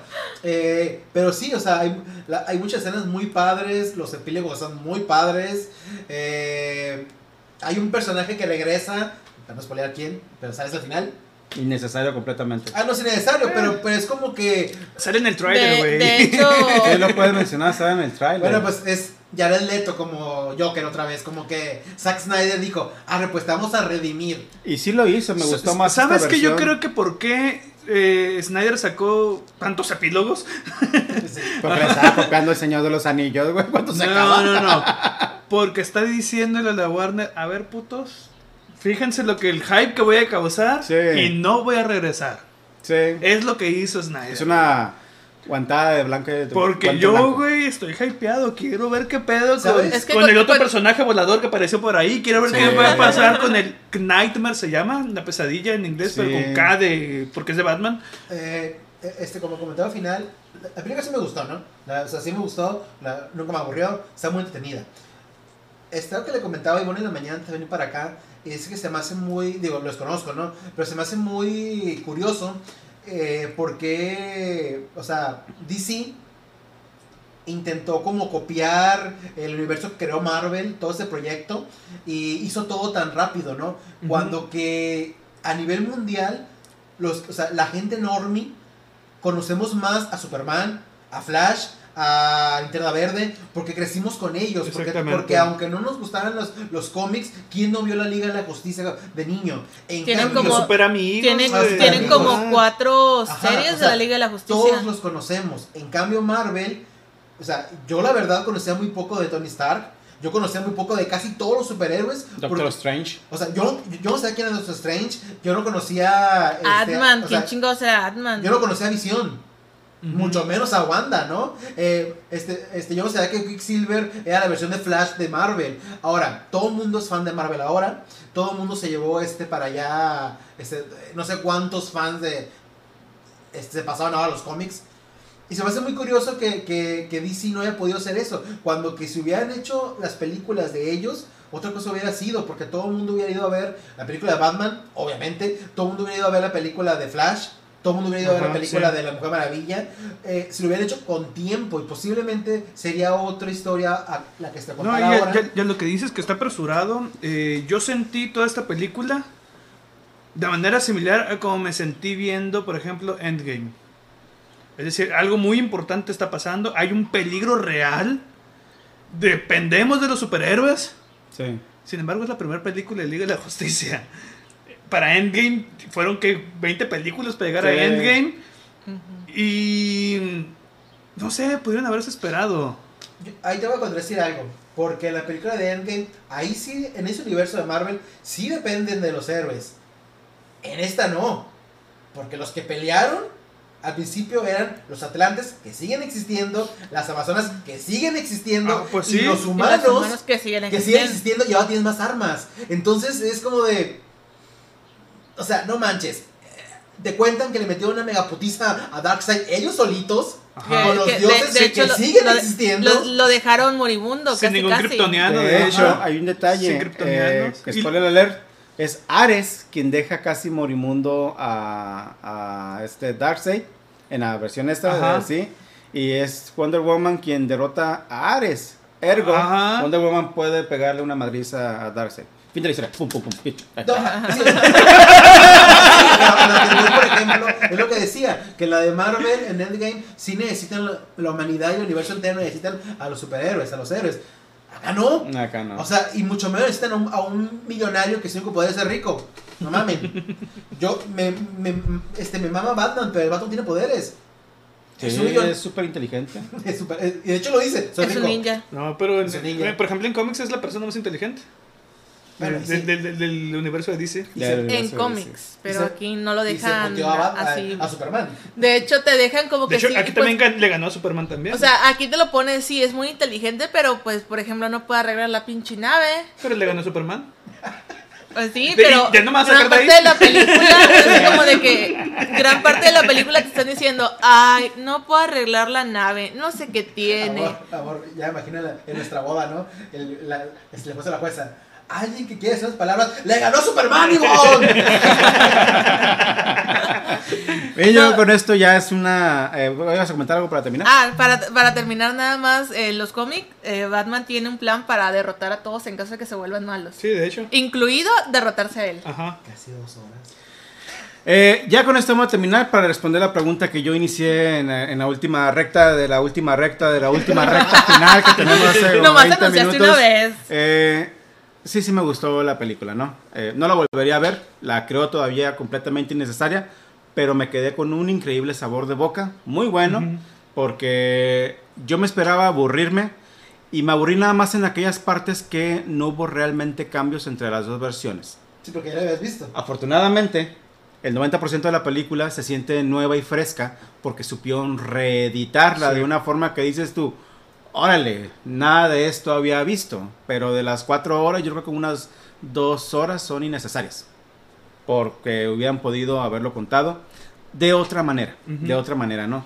Bien, con eso terminamos las transmisiones del día de hoy, el récord Guinness de Paper clip con casi dos horas de transmisiones. más los comerciales que vienen a continuación, que síganos en nuestras redes sociales, Pepe Clip Live, Pepe Clip Live, Pepe Clip Live, bla, bla, bla, Facebook, Twitch, eh, página web, aquí está la página web, píquenle chingando.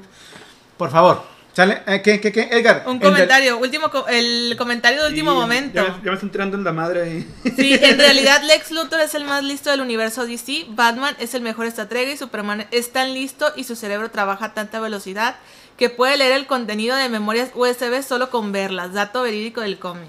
Ah, no mames. Ah, es que hay algo que Henry no puede hacer. Pues mira, si van a esas, Superman tiene el poder de aventar Superman más chiquitos de la palma de la mano. En los cómics viene. En los cómics viejos. ¿En serio? Sí, a huevo lo avienta así, está en Superman chiquito. De hecho, hay un Superman.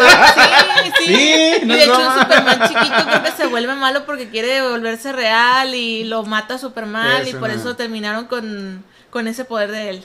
Sí. un, enemigo que lo derrota es un calamar gigante espacial. Me recuerda al, al tiburones de Batman, de, los viejitos ah, ah, también. Ah, algo así.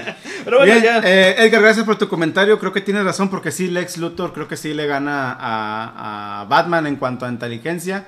Pero Batman es Batman, se lo va a chingar de alguna u otra forma, porque es muy, chingón el vato ese. Porque es el eh, favorito, güey. es, el hijo favorito. Ojo, Edgar, el mejor estratega no es Batman, es Deathstroke. En la batalla final del universo, no me acuerdo cuál de las sagas, él es el general, no Batman. De hecho. De hecho, oh. así que ahí, ahí te corrijo. No te pidas los siguientes en vivos, por favor. que tengan un lindo día, caballeros. Unas últimas palabras. Nos vemos. Hasta la próxima.